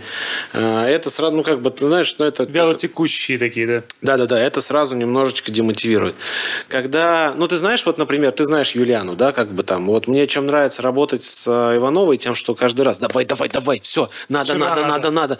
Вот прям, и это не как э, Unilever или Coca-Cola, да, когда там агентство виновато, а вы клевые, вы сможете, давайте, как бы, ну, то есть, и ты как бы такой, да, мы сможем, давайте. Или вот мы делали TED, да, в прошлом году в Петербурге делали, а, делали TED для Третьякова или с Третьяковым, не знаю, как правильно сказать. Вот. И- Совместно. да, ну, то есть он нас попросил, э, вообще прекрасно, просто, ну, на таком драйве вся команда была, давайте сделаем, круто будет, ну, то-то, то-то, да, как бы там, давайте, давайте, давайте, как бы, да, вот все, э, все эти штуки сделали, офигенный проект, который можно на любой конкурс. Вот, кстати, по поводу конкурсов можем поговорить, интересно. У меня прям э, нигиляция конкурсах. Не могу я участвовать в конкурсах. Не знаю почему. Ну, смотри, ты же можешь как сказать, участвовать активно, а может пассивно. Пассивно, в смысле, ты, условно, ты дал задание своим сотрудникам, они куда-то там направили работы, кейсы, и там что-то там выиграл, не выиграл, ты ну, об этом узнал. Во-первых, надо за это заплатить хуевую тучу денег. А, серьезно? Ну, все, участие в конкурсах платное. Вот. А в тех конкурсах, которые интересны, там вообще космические бабки, я тебе хочу сказать. Ипотеку можно взять на деньги, блин. Первый взнос за Порш точно. Но это же статусные все истории. Вот для меня, короче, какое-то вот это вот мерение всегда... Вот я там тоже теряю очень сильно сразу интерес. Вот когда начинается какая-то вот эта штука, я сразу терять начинаю тоже. Я вот ленюсь вот в этом плане. Что-то кому-то доказывать, что-то кому-то рассказывать. Я уже, короче, как бы, ну, для себя я себе все доказал, как бы, да, там, людям кому-то. Ну, наверное, есть какие-то персонажи, которым мне интересно что-то доказать еще. А к тендерам тогда как ты относишься? Просто вот я не могу тендерам, не вспомнить. Да. Вот недавно вот буквально был проект, а, в котором я тоже участвовал. Но мне Диана очень много рассказывала, Диана Нагорная, которая была режиссером этого ролика, этих роликов. Вот, и она говорит, Коля просто фигачит, бьется и предлагает. И на PPM все клиенты там в восторге ты изначально соревнуешься с кем-то, кому ты, в принципе, ничего уже как бы не хочешь доказывать. Или ты доказываешь клиенту, это, это как раз Здесь как раз немножко давай э, расставим точки над «ё». Диана рассказывала э, то, что она видела. Она, а, она со мной работала только в тендере, да, получается. Я всегда так работаю. Ну, то есть я, э, я презентую, как э, знаешь, это появляется этот Челентана, и все начинают смотреть, понимаешь? То есть у меня всегда вот я появляюсь, и все. Ну, как бы я, ну, как бы в этом... Шоумен. Ну, в этом есть э, смысл презентации. Надо уметь презентовать. Это 80% успеха успеха вообще любого проекта. У меня есть э, друзья Заур с Арсеном, да, как бы, креатив, ну, как бы креативная пара в прошлом в DDB, сейчас у них свое собственное агентство. А, я не знаю людей, ну, во-первых, креативнее а, на российском рынке, они боги просто. Вот. И мы помидорку с ними снимали то, как Заур презентует, это, ну, там без вариантов. То есть тендер будет выигран 100%. Это просто. Они бывшие авторы КВН, а, они просто, он разносит просто вообще разно. Я это прям процентов 30 от того, что делает. Но я как бы круто презентую, я могу круто продавать, приходить. Даже если мы сделали говно, я могу презентовать это так, что клиент будет думать, нет, не говно. И зачастую даже бывает э, проблема, знаешь, когда приносишь там 5 концепций, да, и там одна прям вот ту, в которую ты сам веришь, а остальные как бы говно. Прицепом. Прицепом, да. И иногда я так распрезентуюсь, что как бы что та концепция, которую я хочу, где-то остается в сторонке, а какую-то другую я прям там понаотвечал так на вопросы, что действительно круто. Ну и сам поверил. И оно работает на самом деле. Ну то есть э, это не то, чтобы мы принесли какую-то нерабочую вещь, а это просто мои, Нет, ну, это, это мои категории. Говно, есть что-то да. самое любимое всегда, когда ну, ты предлагаешь да. несколько путей. Да. А тендеры я вообще категорически ненавижу. А, ну, во-первых, а, у меня есть огромное портфолио на которое потрачено не ебаться сил просто меня, моей команды, пиарщицы там, и так далее, да, как бы, вот.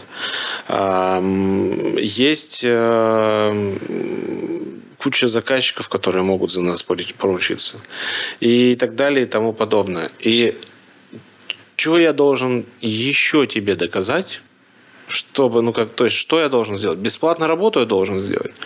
А, нахуя? Ну, я не совсем понимаю. Ну, то есть, любой труд должен быть оплачен. Плат... Есть платные тендеры? Нет, платные тендеры мы участвуем. Mm-hmm. Как бы я, в принципе, всегда за. И э, когда мы участвуем в платных тендерах, как правило, и отношение заказчика, оно ну, совершенно другое. Они тебя гораздо более э, вдумчиво брифуют они понимают, что какой бриф, такой креатив. А, они гораздо больше ответственности сами несут за эту историю. Вот. И как-то вовлеченности там гораздо больше. Бесплатные тендеры а, – это история с, как сказать, но ну, обычно Очень часто бывает такая штука, что мы участвуем в бесплатных тендерах, и потом на нас начинают наезжать, вы не так поняли бриф. Ну, вы нас так забрифовали. Как, ну, как, ну, как бы, что значит не так? Как можно написать бриф, что его можно не так понять тогда? У меня вопрос. Угу. Вот, ну, то есть, если ты пишешь бриф, он должен быть фундаментально понятным в одном направлении.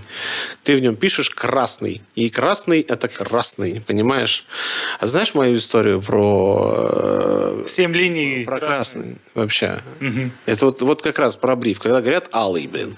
Я до 30 с лишним лет, там, до 33 что ли, думал, что алый – это голубой. Вот. Смотри, ну... Ты не сталкивался просто с этим никогда. Почему? Смотри, уста алые. Ну, замерз человек. Вот. Понимаешь? Алая кровь. Кровь королей. Ну, голубая. Цветочек аленький, ну, Василек, я думал, блядь. Понимаешь, как бы. А потом, когда... В мультике он был А потом не меня э, СТ, же, э, когда э, познакомился с Соль, э, я Соль мне сказал, Коль, ты что, дебил? Я офигел тогда. да. Ну хорошо, что ты не, не с клиентом.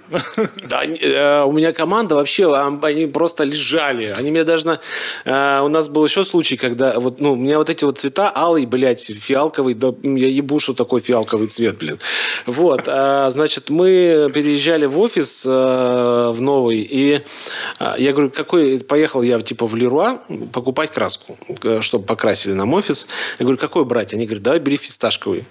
Я говорю, ну, пошел, купил фисташковый, короче, значит, покрасили нам стены, они приходят такие, блядь, Коль, ты что такое?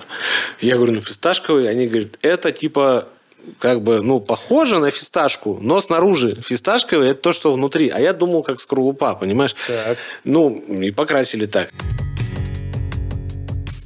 Вы же не всегда были э, в офисе. Иногда же вы были без офиса. Но мы и сейчас без офиса. А, насколько ощущается разница вот эта вот? Когда все удаленно, либо все вместе?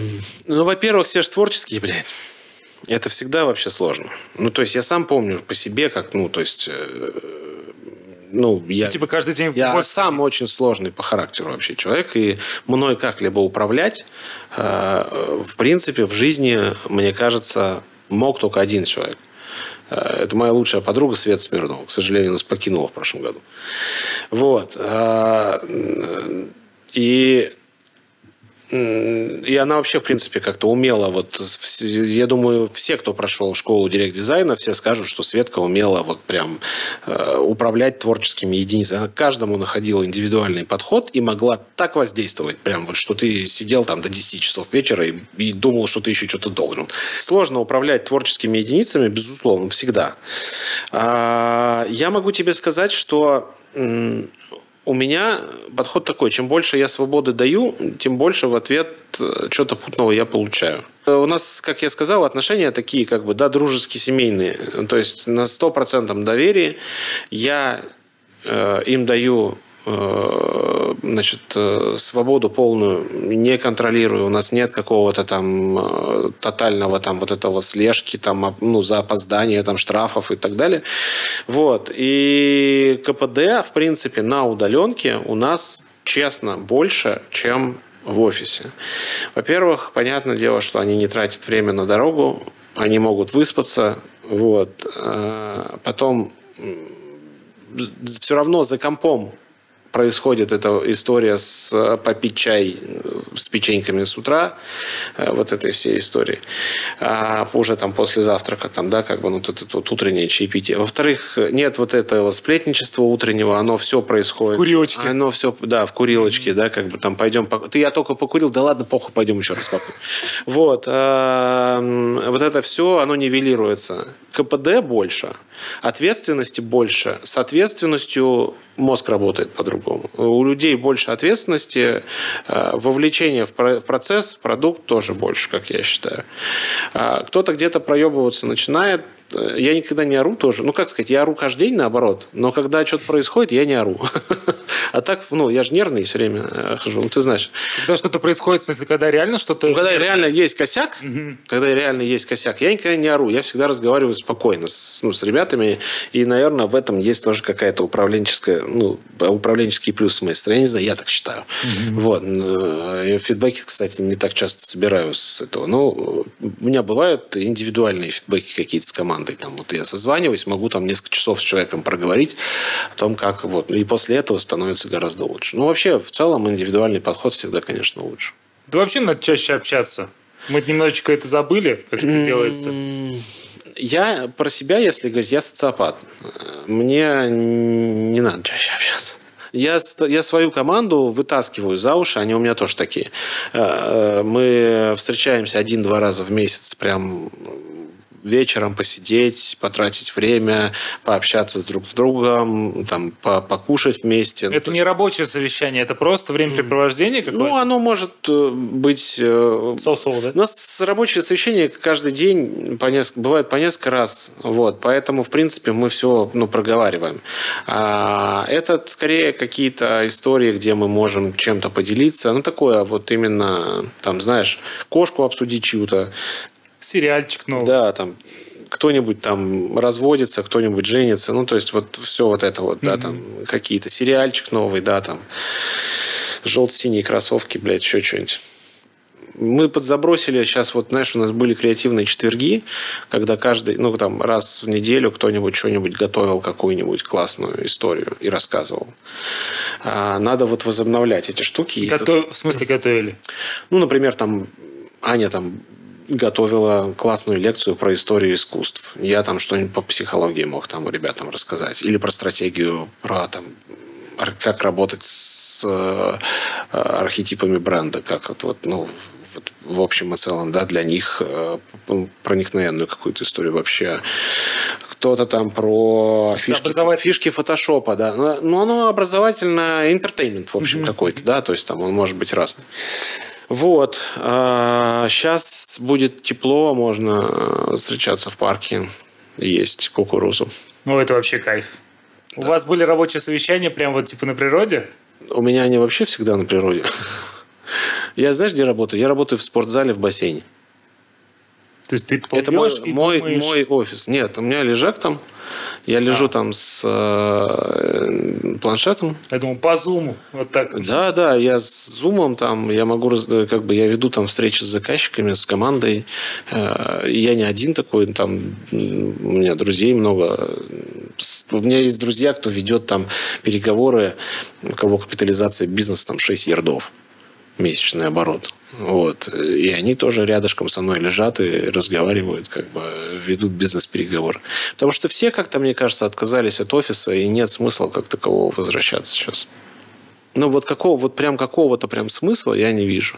Социализация эм, периодически, ну, наверное, надо. Но, блин, все дизайнеры интроверты, по большому счету. Их вытаскивают. Программисты еще больше. То есть, там, ну, девелоперы, которые у нас есть, там, они еще больше. С пиарщиками, да, классно встречаться где-то там. ну, то есть, работать на природе, на самом деле, сложновато. Надо, наверное, в каких-то комфорт... ну, просто найти для себя комфортное место, и оно не обязательно должно быть офисом. Вот в моей картине мира так. Для меня это спортзал. Я очень много времени провожу. Я в спортзале провожу там 5 часов в день. Просто потому что... Ну, это я не треню. Я, там, я треню в среднем полтора часа. Там, полтора-два часа в день я тренируюсь, а, а остальное время это именно время на... я тут с тренером поспорил, кстати, э, на похудалку. Ты же ты знаешь, что я вечно худеющий человек. И я с тренером поспорил, что я сброшу 12 килограмм. И мы друг друга замотивировали тем, что если я, значит, буду плохо себя вести, он мне сделает татуировку. Ну, то есть, если я не сброшу вес, значит, я косячил, и он косячил. Ну, как бы, и тренер косячил. Это- Короче, если я не сброшу, то мы друг другу делаем похабные татуировки. Своими руками. Нет, у нас один мастер. А, ну вы ему говорите вот так, да? Да, типа я ему говорю, вот я говорю, вот ты, Саньку, бьешь толстого медведя со штангой с надписью «У меня хуевый тренер». Вот там. Где? Подожди, а место обсудили? Любое, кроме лица, можем выбрать. Вот. Можно пятый. Он, он, он мне, э, значит, нет, я выбираю. Ну, в смысле, ему, он мне. А он мне обещал жирного слизняка с надписью «Я никогда не похудею». Вот. Слизняка сложно нарисовать. Медведя проще. Ну, не знаю, почему. Интерес есть для этого. Все же придумано уже. Да, да. Слушай, не могу не спросить тебя. Я всех э, ребят из условно продакшена, исполнителей спрашивал, не хотели бы вы рекламное агентство? Вот, а тебя как раз спрошу, не хотел ли бы ты продакшн и занимался ли ты продакшеном вообще? В- В формате брендингового агентства, которое еще и берет на себя вообще все. Ну, а по большому счету, наше с вами взаимодействие это, это тот же самый продакшн, просто я его беру в аренду. Угу. Вот. И ну, с точки зрения моей бизнес-модели и потока моих заказчиков, мне выгоднее на данный момент эту историю держать на аутстафе. А, и, ну, и в данном случае на аутсорсе с учетом всего оборудования. А, так, чтобы прям вот свое. Ну, у меня возникали мысли, когда весь хайп пошел с, вот с, э, соответственно, с подкастами, с кучей каких-то сериалов э, онлайн и так далее и тому подобное. Все, что на, на YouTube, соответственно, выходит, да, каких-то там этих. Вот, тем более в моем окружении куча людей, кто занимается этим профессионально. И это, ну, так, тогда у меня какой-то был там моментик, что давайте создадим продакшн, который будет там записывать там какие-нибудь ток-шоу там и так далее и тому подобное. Ну, как-то все это растворилось быстро. Я видел просто, как у меня вот одноклассник Руст Богданов э, поднимал э, тогда ПЦ, это первый продюсерский центр на ТикТоке, я видел разницу, как вот э, бизнес-модель устроена, ну, там, профессионального продакшена, который способен снять там какой-то классный ролик с редами, угу. с с освещением, с Манфротта, или вот эта вся херня, снятая на стадикам, на iPhone, ну, то есть вот там... На коленке. На коленке, да. И э, я не люблю, когда некачественно. То есть, вот, ну, мне не нравится вот дилетантский подход, а я считаю, что вот 80% э, того, что делают блогеры сейчас, ну, делается с дилетантским подходом. Вот. Я имею в виду в плане продакшена, в плане графики. Ну, в плане визуального Визуального качества, да. Оно, может, и получается клево даже, и дешево. Ну, дешево и клево, но оно, я не могу по-дилетантски это делать. Ну, то есть, как бы уже... Знаешь, когда крутой креатив, все равно, да? Ну, нужен бюджет какой-то минимальный. Не, ну, как сказать, э, этот э, Догвиль – это крутой креатив, да, фильм. Э, при этом, ну, там продакшена никакого не... Да, наверное, в таких случаях мне это нравится. Есть там фильм «Пыль», там White Hot снимался. А, тоже снято было там что-то за 30 тысяч рублей. Там, тогда это было какие-то там тысячи долларов. Ну, «Ведьма из Блэр» есть тоже. Ну, да, да. Ну, то есть, на камеру там mm-hmm. вот это, да, там. И «Прогулка» фильм там, да, тоже снятый на, этот, на, на камеру просто.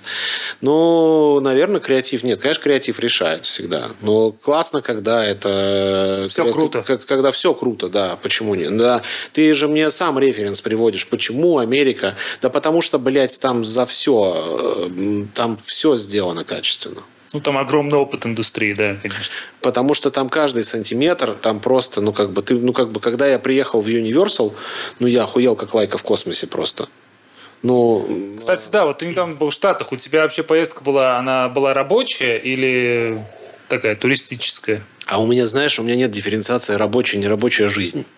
У меня вот, э, то есть то, чем я занимаюсь, это вот прям моя жизнь, и у меня нет такого, что типа там рабочее, нерабочее состояние. Mm. Ну, от этого Ира страдает. А, от того, что я в 10 часов вечера могу думать о работе и задавать ей вопросы, понимаешь? А, в 10 редко, потому что, ты знаешь, я рано спать ложусь. Там в 6 утра я могу думать о работе и писать ей, как вот эти все моменты, да. А, или выходные. Но изначально мы туда ехали просто потусить, да. Я приехал оттуда с проектом.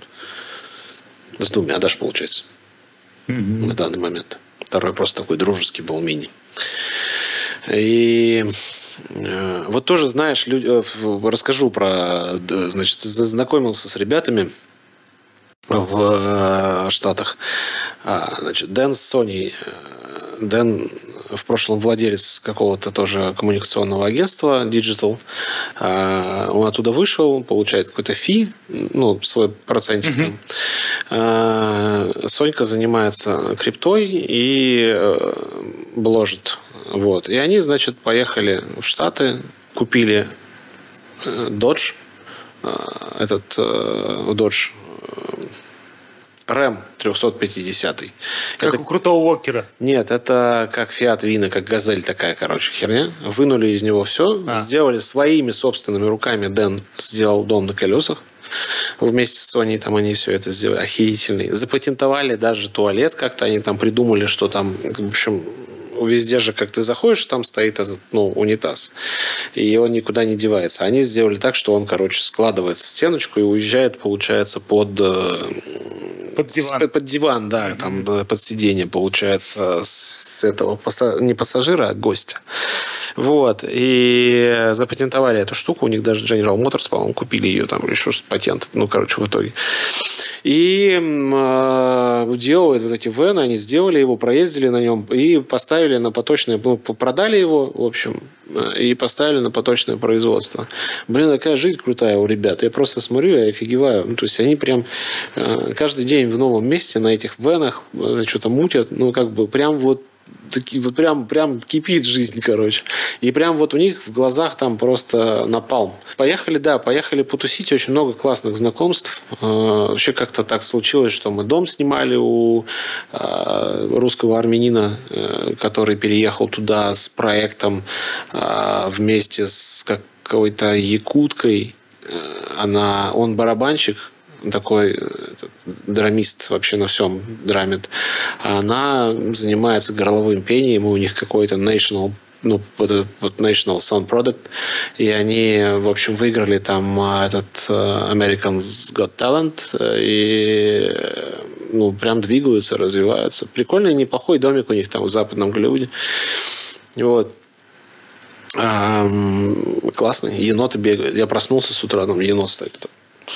Окна в пол, и только енот на меня так смотрит. Я охренел, конечно.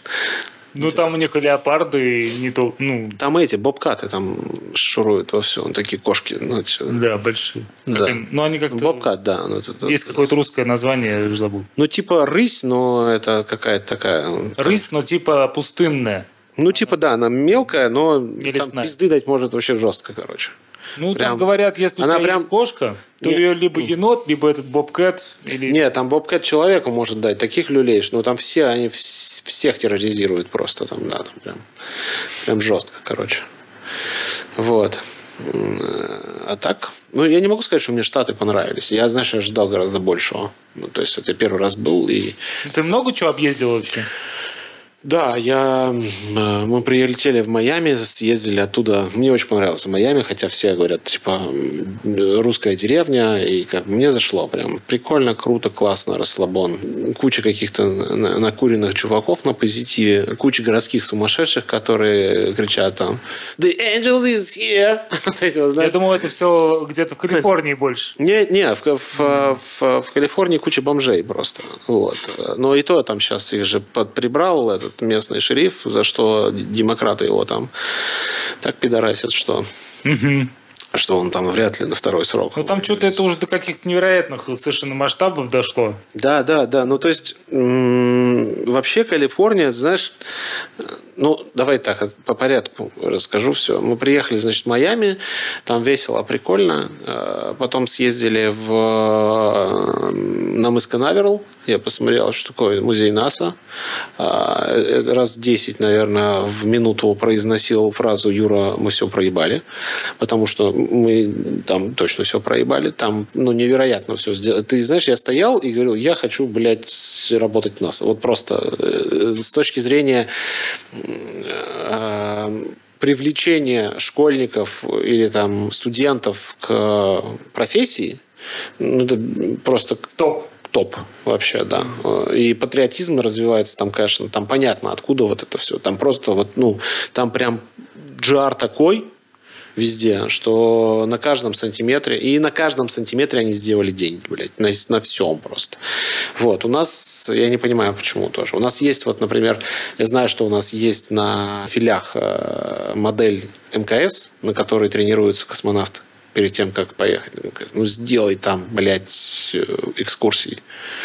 Это бешеные бабки были бы. Ну, просто для государства, опять же, бешеные деньги были. Э, Настолько круто и интересно. Просто. Я когда шаттл увидел, у меня слезы текли просто, блядь. От шоу, которое показали, от просто восторга у меня просто потекли слезы. Не просто шаттл, Рэд. там какое-то свет представление. Да настоящий, блядь, шаттл, когда, когда ты стоишь э, в э, Аймаксе, тебе показывают фильм, как бы, да, mm-hmm. в лучших традициях вот э, э, Америки, где там сначала приехали какие-то чуваки, кого-то забрали на, на, этих, на, та, на черных тахо, увезли, они начали разрабатывать этот шаттл.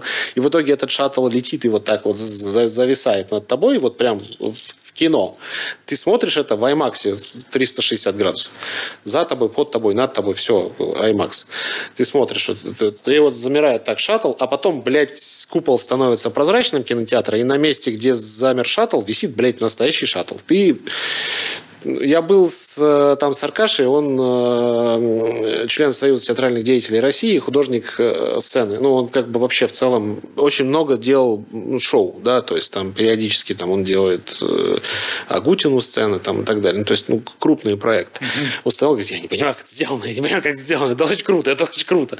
И мы, конечно, как бы, ну, то есть, это прикольно. Было бы классно, если бы вот, ну, то есть, я считаю, что ну, нам надо вот в России развивать подобного рода интертеймент, который будет э, и патриотизм воспитывать, и в то же время давать э, людям возможность ну, приобщаться к какому-то какому-то ремеслу.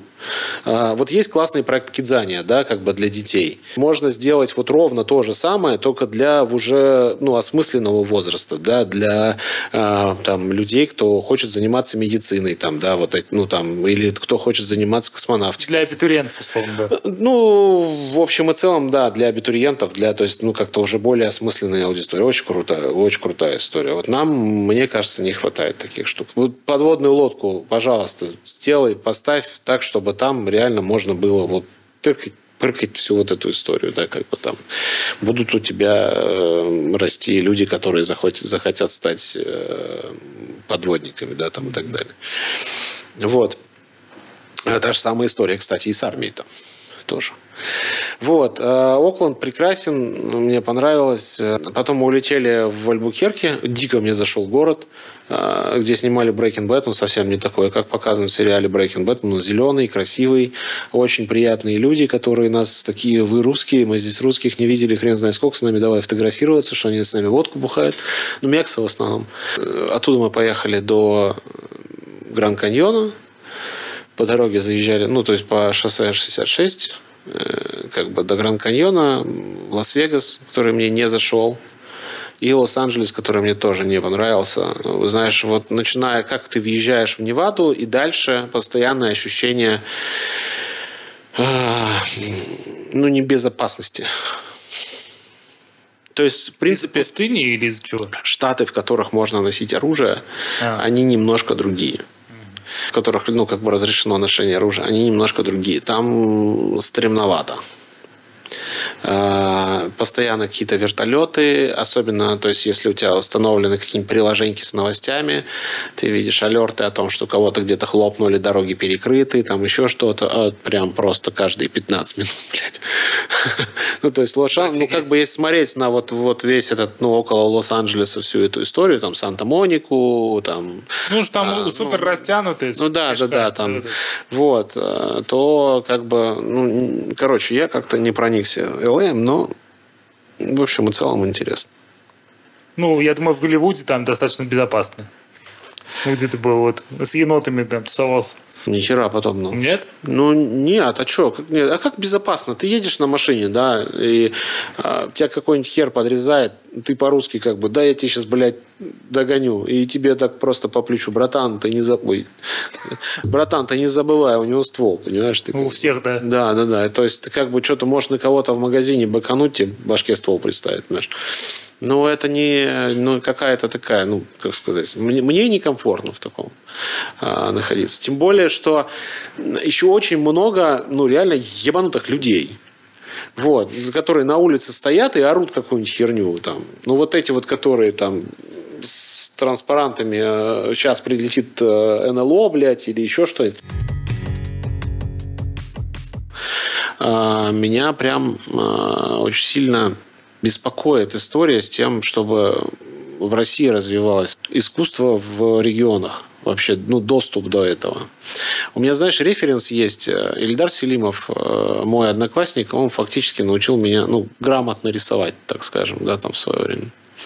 А, он сейчас, по-моему, в Бибидио э, арт, может, креативный уже, не знаю. Ну, снимает ролики тоже. Мы с ним пересеклись спустя, мы не виделись лет 17, а может больше даже. А, совершенно случайно я прихожу к заказчику, он говорит, сейчас наш арт-директор придет, и приходит Ильдар. Я охренел просто. А мы прям чуть не расплакались там, когда увидели друг друга. И мы с ним как-то раз разговаривали на тему того, что про Флоренцию разговаривали. Я был во Флоренции, отправлял Ильдару эти какие-то видосы, там, э, Караваджо, любитель Караваджо, я ему отправлял, значит, э, какие-то работы Караваджо, фотки. И, э, и он мне говорит, вот ты представь, что было бы с нами, ну, с тобой, со мной, если бы у нас в детстве был доступ до, блядь, вот этого всего.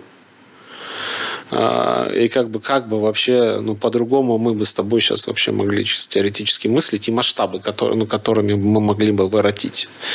А, очень хочется, чтобы вот, ну, прям а, доступ до искусства был как можно больше. Да? Там ездишь, ЮАР, блядь, Южная Африканская Республика. Ну, это одна из самых благополучных.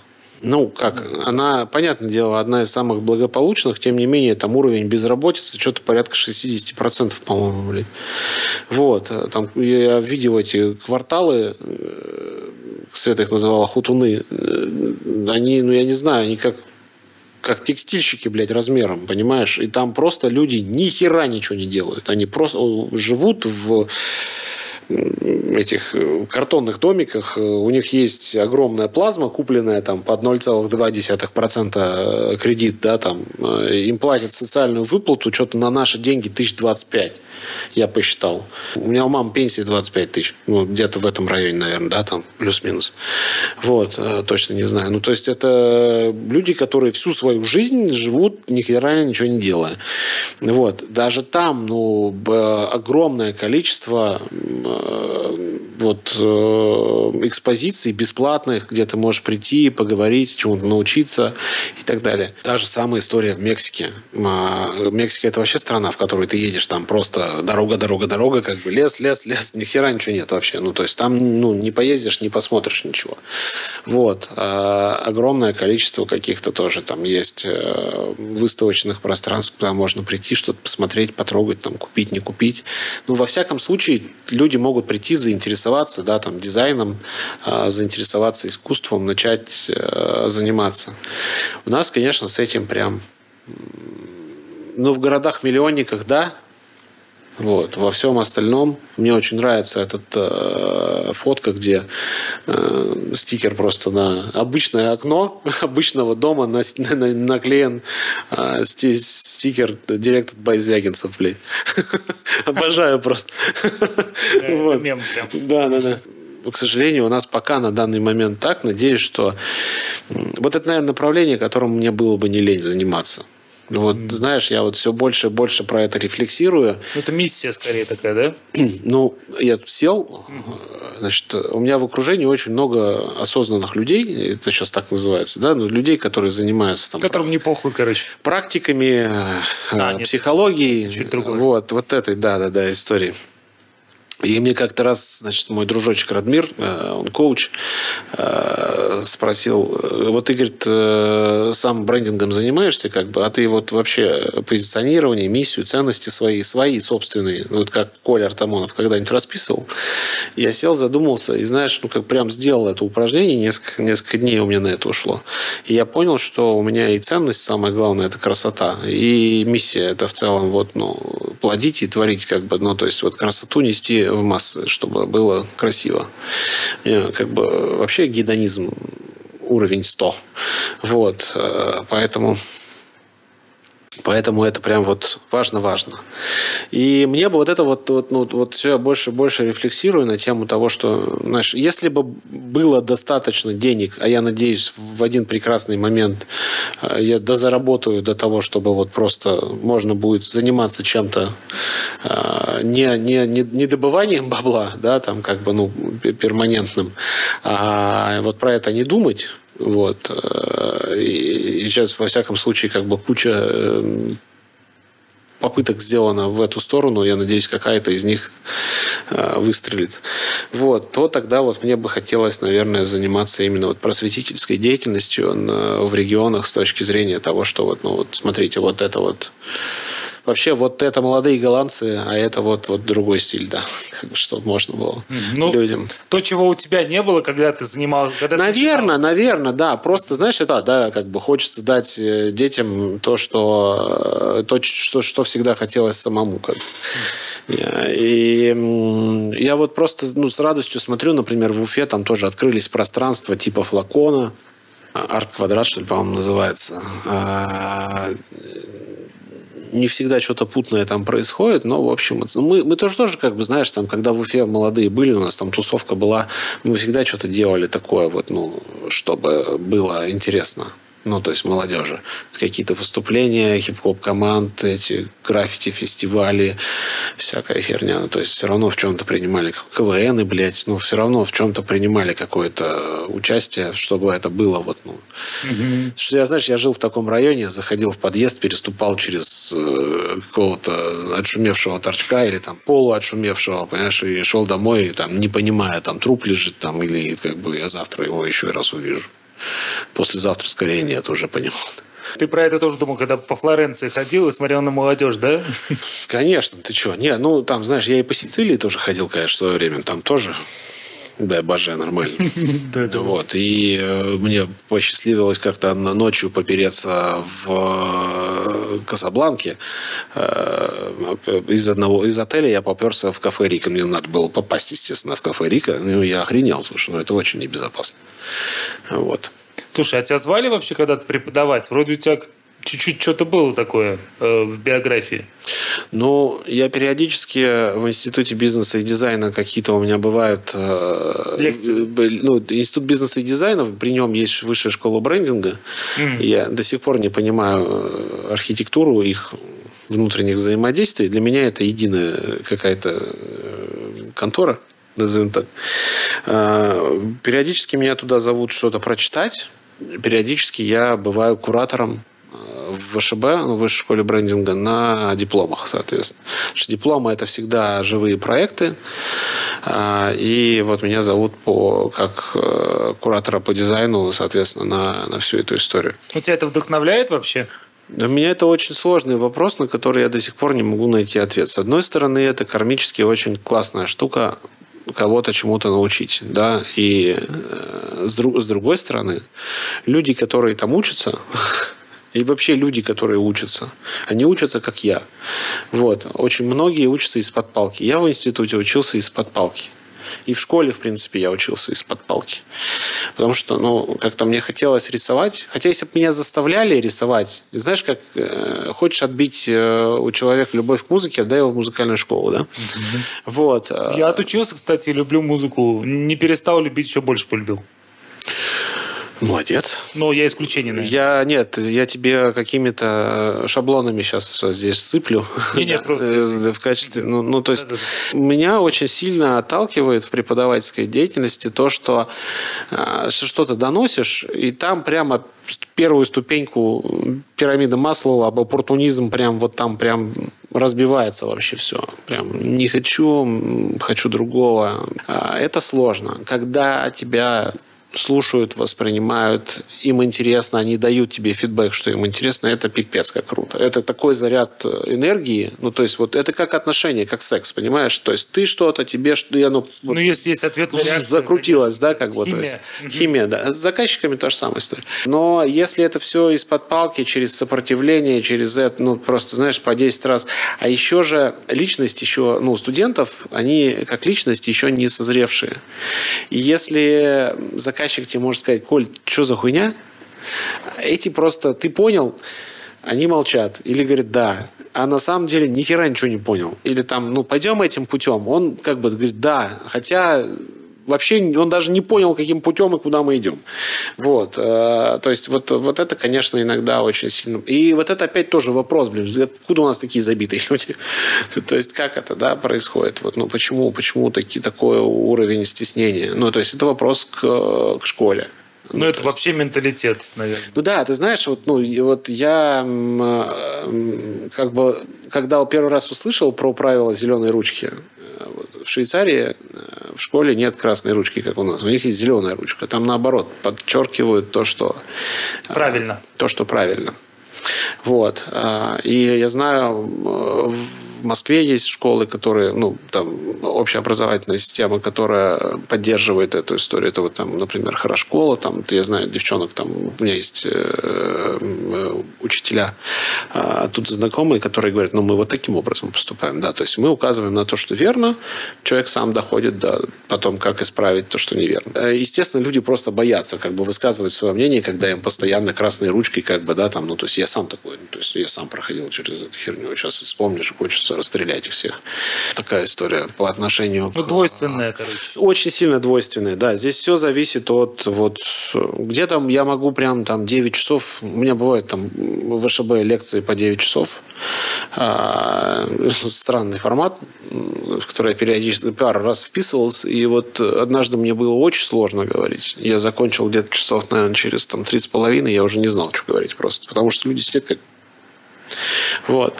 А был формат, когда это было во время пандемии, был формат, когда я там 9 часов говорил в в лэптоп. Не отпускали, да? И ну, прям постоянно что-то как бы, ну, такое, ну, как бы пинг-понг, и, и прикольно, ну, что этот обмен энергии, он как бы и тебя поддерживает, и там ты, ты от них заряжаешься, они от тебя заряжаются, и хочется прям больше и больше и больше отдавать.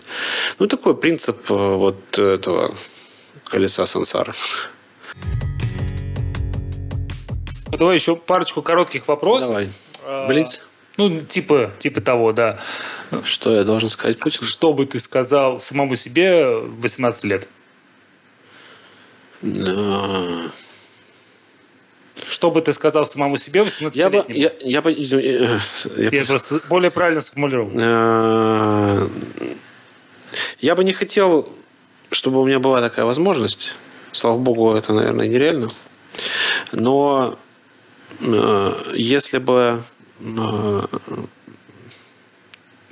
ну, наверное, ну, дженерик это позаботиться о здоровье, да, какой-то там. Э, не бухать слишком много, да, типа того? Не бухать, да, э, не, да, каких-то перформансов. Вот, а побольше заботиться о здоровье. А хотя вряд ли бы я послушал 18 лет такой совет. Но, наверное, самое главное, я бы сказал, что э, все будет хорошо. Ну, не пережив... Просто не переживай, все будет. Делай то, что делаешь, и все будет хорошо. Какую сверхспособность ты бы выбрал? А, в целом? Да, вот любую. Вот сейчас тебе надо выбрать одну сверхспособность. Можешь ничего не выбирать. Э, мне, в принципе, как вот Коля Артамонову... Вот тебе лично, да. Э, Что надо? Я люблю фэнтези в целом. Я знаю Гарри Поттера наизусть, могу цитировать. Ты меня не видел в Universal, меня просто выковыривали из э, шоу Гарри Поттера. Я его прошел дважды.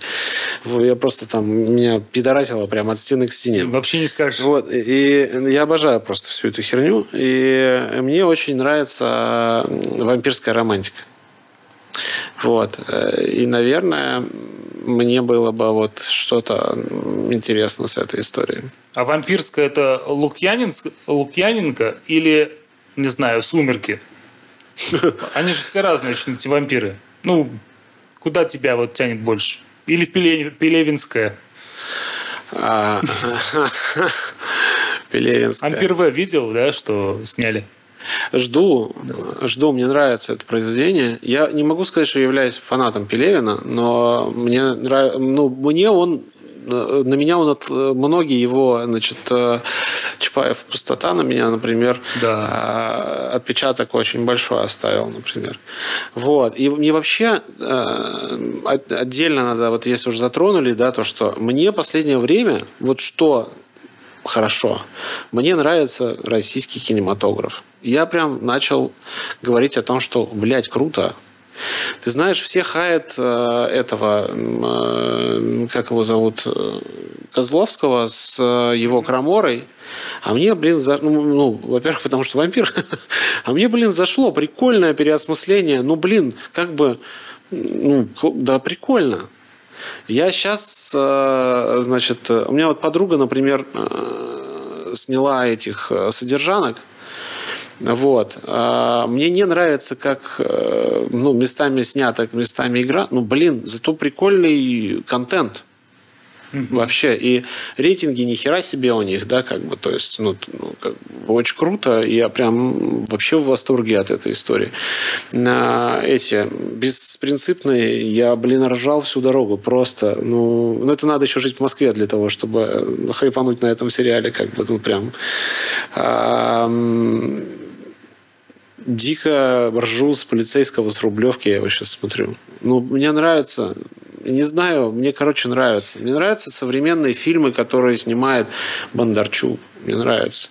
Но это потому, что научились, или потому что э, ты, грубо говоря, пришел к тому, что ты э, раньше смотрел как зритель, а сейчас как профессионал? Ты знаешь, во-первых, э, потому что ну, что чему-то уже научились, да, то есть есть какие-то хорошие штуки. А во-вторых, я понял, что э, в большинстве случаев, когда люди говорят, ой, говно, и я так раньше тоже говорил, ой, говно, а потому что мы своей культуры как бы стеснялись. И мы не то что стеснялись, мы ее не любили. Вот, ну, нашей собственной. Что мы вот такие. И мы почему-то, ну, нам дядюшка Сэм в 90-е, да, как бы там всех этих, э, блядь, э, как они называются, э, Ван Дамов, э, Брюсов Ли и так далее, там нам набросали, да, и как бы мы пытались э, подражать. Вот, опять же, вот недавно посмотрел э, ну, эти э, «Мир, дружбы, жвачка». Просто про мое детство, вот эта вся история. Э, тоже поржал. И там вот как раз ярко показано, что мы пытались почему-то тащить эту всю американщину, ну, в смысле, европейщину, всю американщину, западничину в себя впитывать, как бы, да, с полным отсутствием, ну, то есть, э, с полной нигиляцией э, всех тех, кто говорил там про Достоевского, про Толстого и так далее. А сейчас э, очень, ну, как-то все это потихонечку вылезает. На свой путь какой-то, да? Да, да, да. То есть появляется mm-hmm. какой-то вектор с э, яйцами, который начинает звенеть. И мне это нравится. Ну, то есть я вот прям могу сказать, что, э, ну, короче, хватит, блядь, хватит хаять, делайте что-нибудь пиздатое. Ну, то есть в моем окружении есть люди, которые хаят российский кинематограф. Блядь, хватит хаять, вы творческие ребята, блядь, идите делайте. Садитесь, пишите сценарии, блядь, приносите. Э, пожалуйста, куча в окружении людей, кто занимается этим. Приходите, блядь, помогайте снимать, помогайте костюмировать, помогайте строить кадры, помогайте строить сцену, блядь арт-директорите, блядь, э, вообще весь процесс. Почему нет? Ну, все, все будут только за, блядь. Вот. И я, короче говоря, вот за это радею тоже очень сильно. А, вот э, суперспособность такая, короче говоря. Ну вот и как бы, а что, э, ты же понимаешь, какой классный кайф? Ты такой бессмертный, сосешь кровь. У... Я не люблю людей, я социопат, мизантроп. Э, сосешь у ненужных людей кровь и даешь вон образование и культуру, окультуриваешь людей. Вот таким бы я супергероем был, понял? Блин. такой, надо, надо придумать ему имя. Culture man такой, блядь. Опять на английском, видишь, вот, ну, да. насколько это в нас сидит, да? То есть Очень сразу, да. Ну, название надо придумать все-таки. Ну, блядь, как в этих. Ну, вот это, конечно, провал с этими был, как он называется. С, защитники? Э, защитники, да. Я, я его называю, я сумасшедший русский, потому что у меня это, это Саша Эст писал саундтрек. Э, я как-то по нему ориентируюсь там. Вот, ну там э, саундтрек хороший, фильм говно. вот, там, конечно, прям провал. Хотя тоже, блин, как сказать, а, это я сейчас, ну, там, в свои 37 говорю, фильм провал, да, а э, когда я был на премьере, а, дети лет там 9-12, вот эти вот, они прям так, они хотели быть этими супергероями, там, вот этим, я, я медведь, а я там что-то. Это круто. Ну, то, что они отчерпают оттуда, то есть на них воздействие идет, пожалуйста. Вот. Ну, поменьше, ну, погоди, побольше, побольше э, каких-то позитивных историй. Вот, и про это. Мне кажется, это очень хорошая нота для того, чтобы закончить. Хорошо, давай. У меня с сольфеджио пока никак. Я не знаю, приду я к этому в своей жизни. Но раз ты говоришь хорошая нота, значит, я поверю.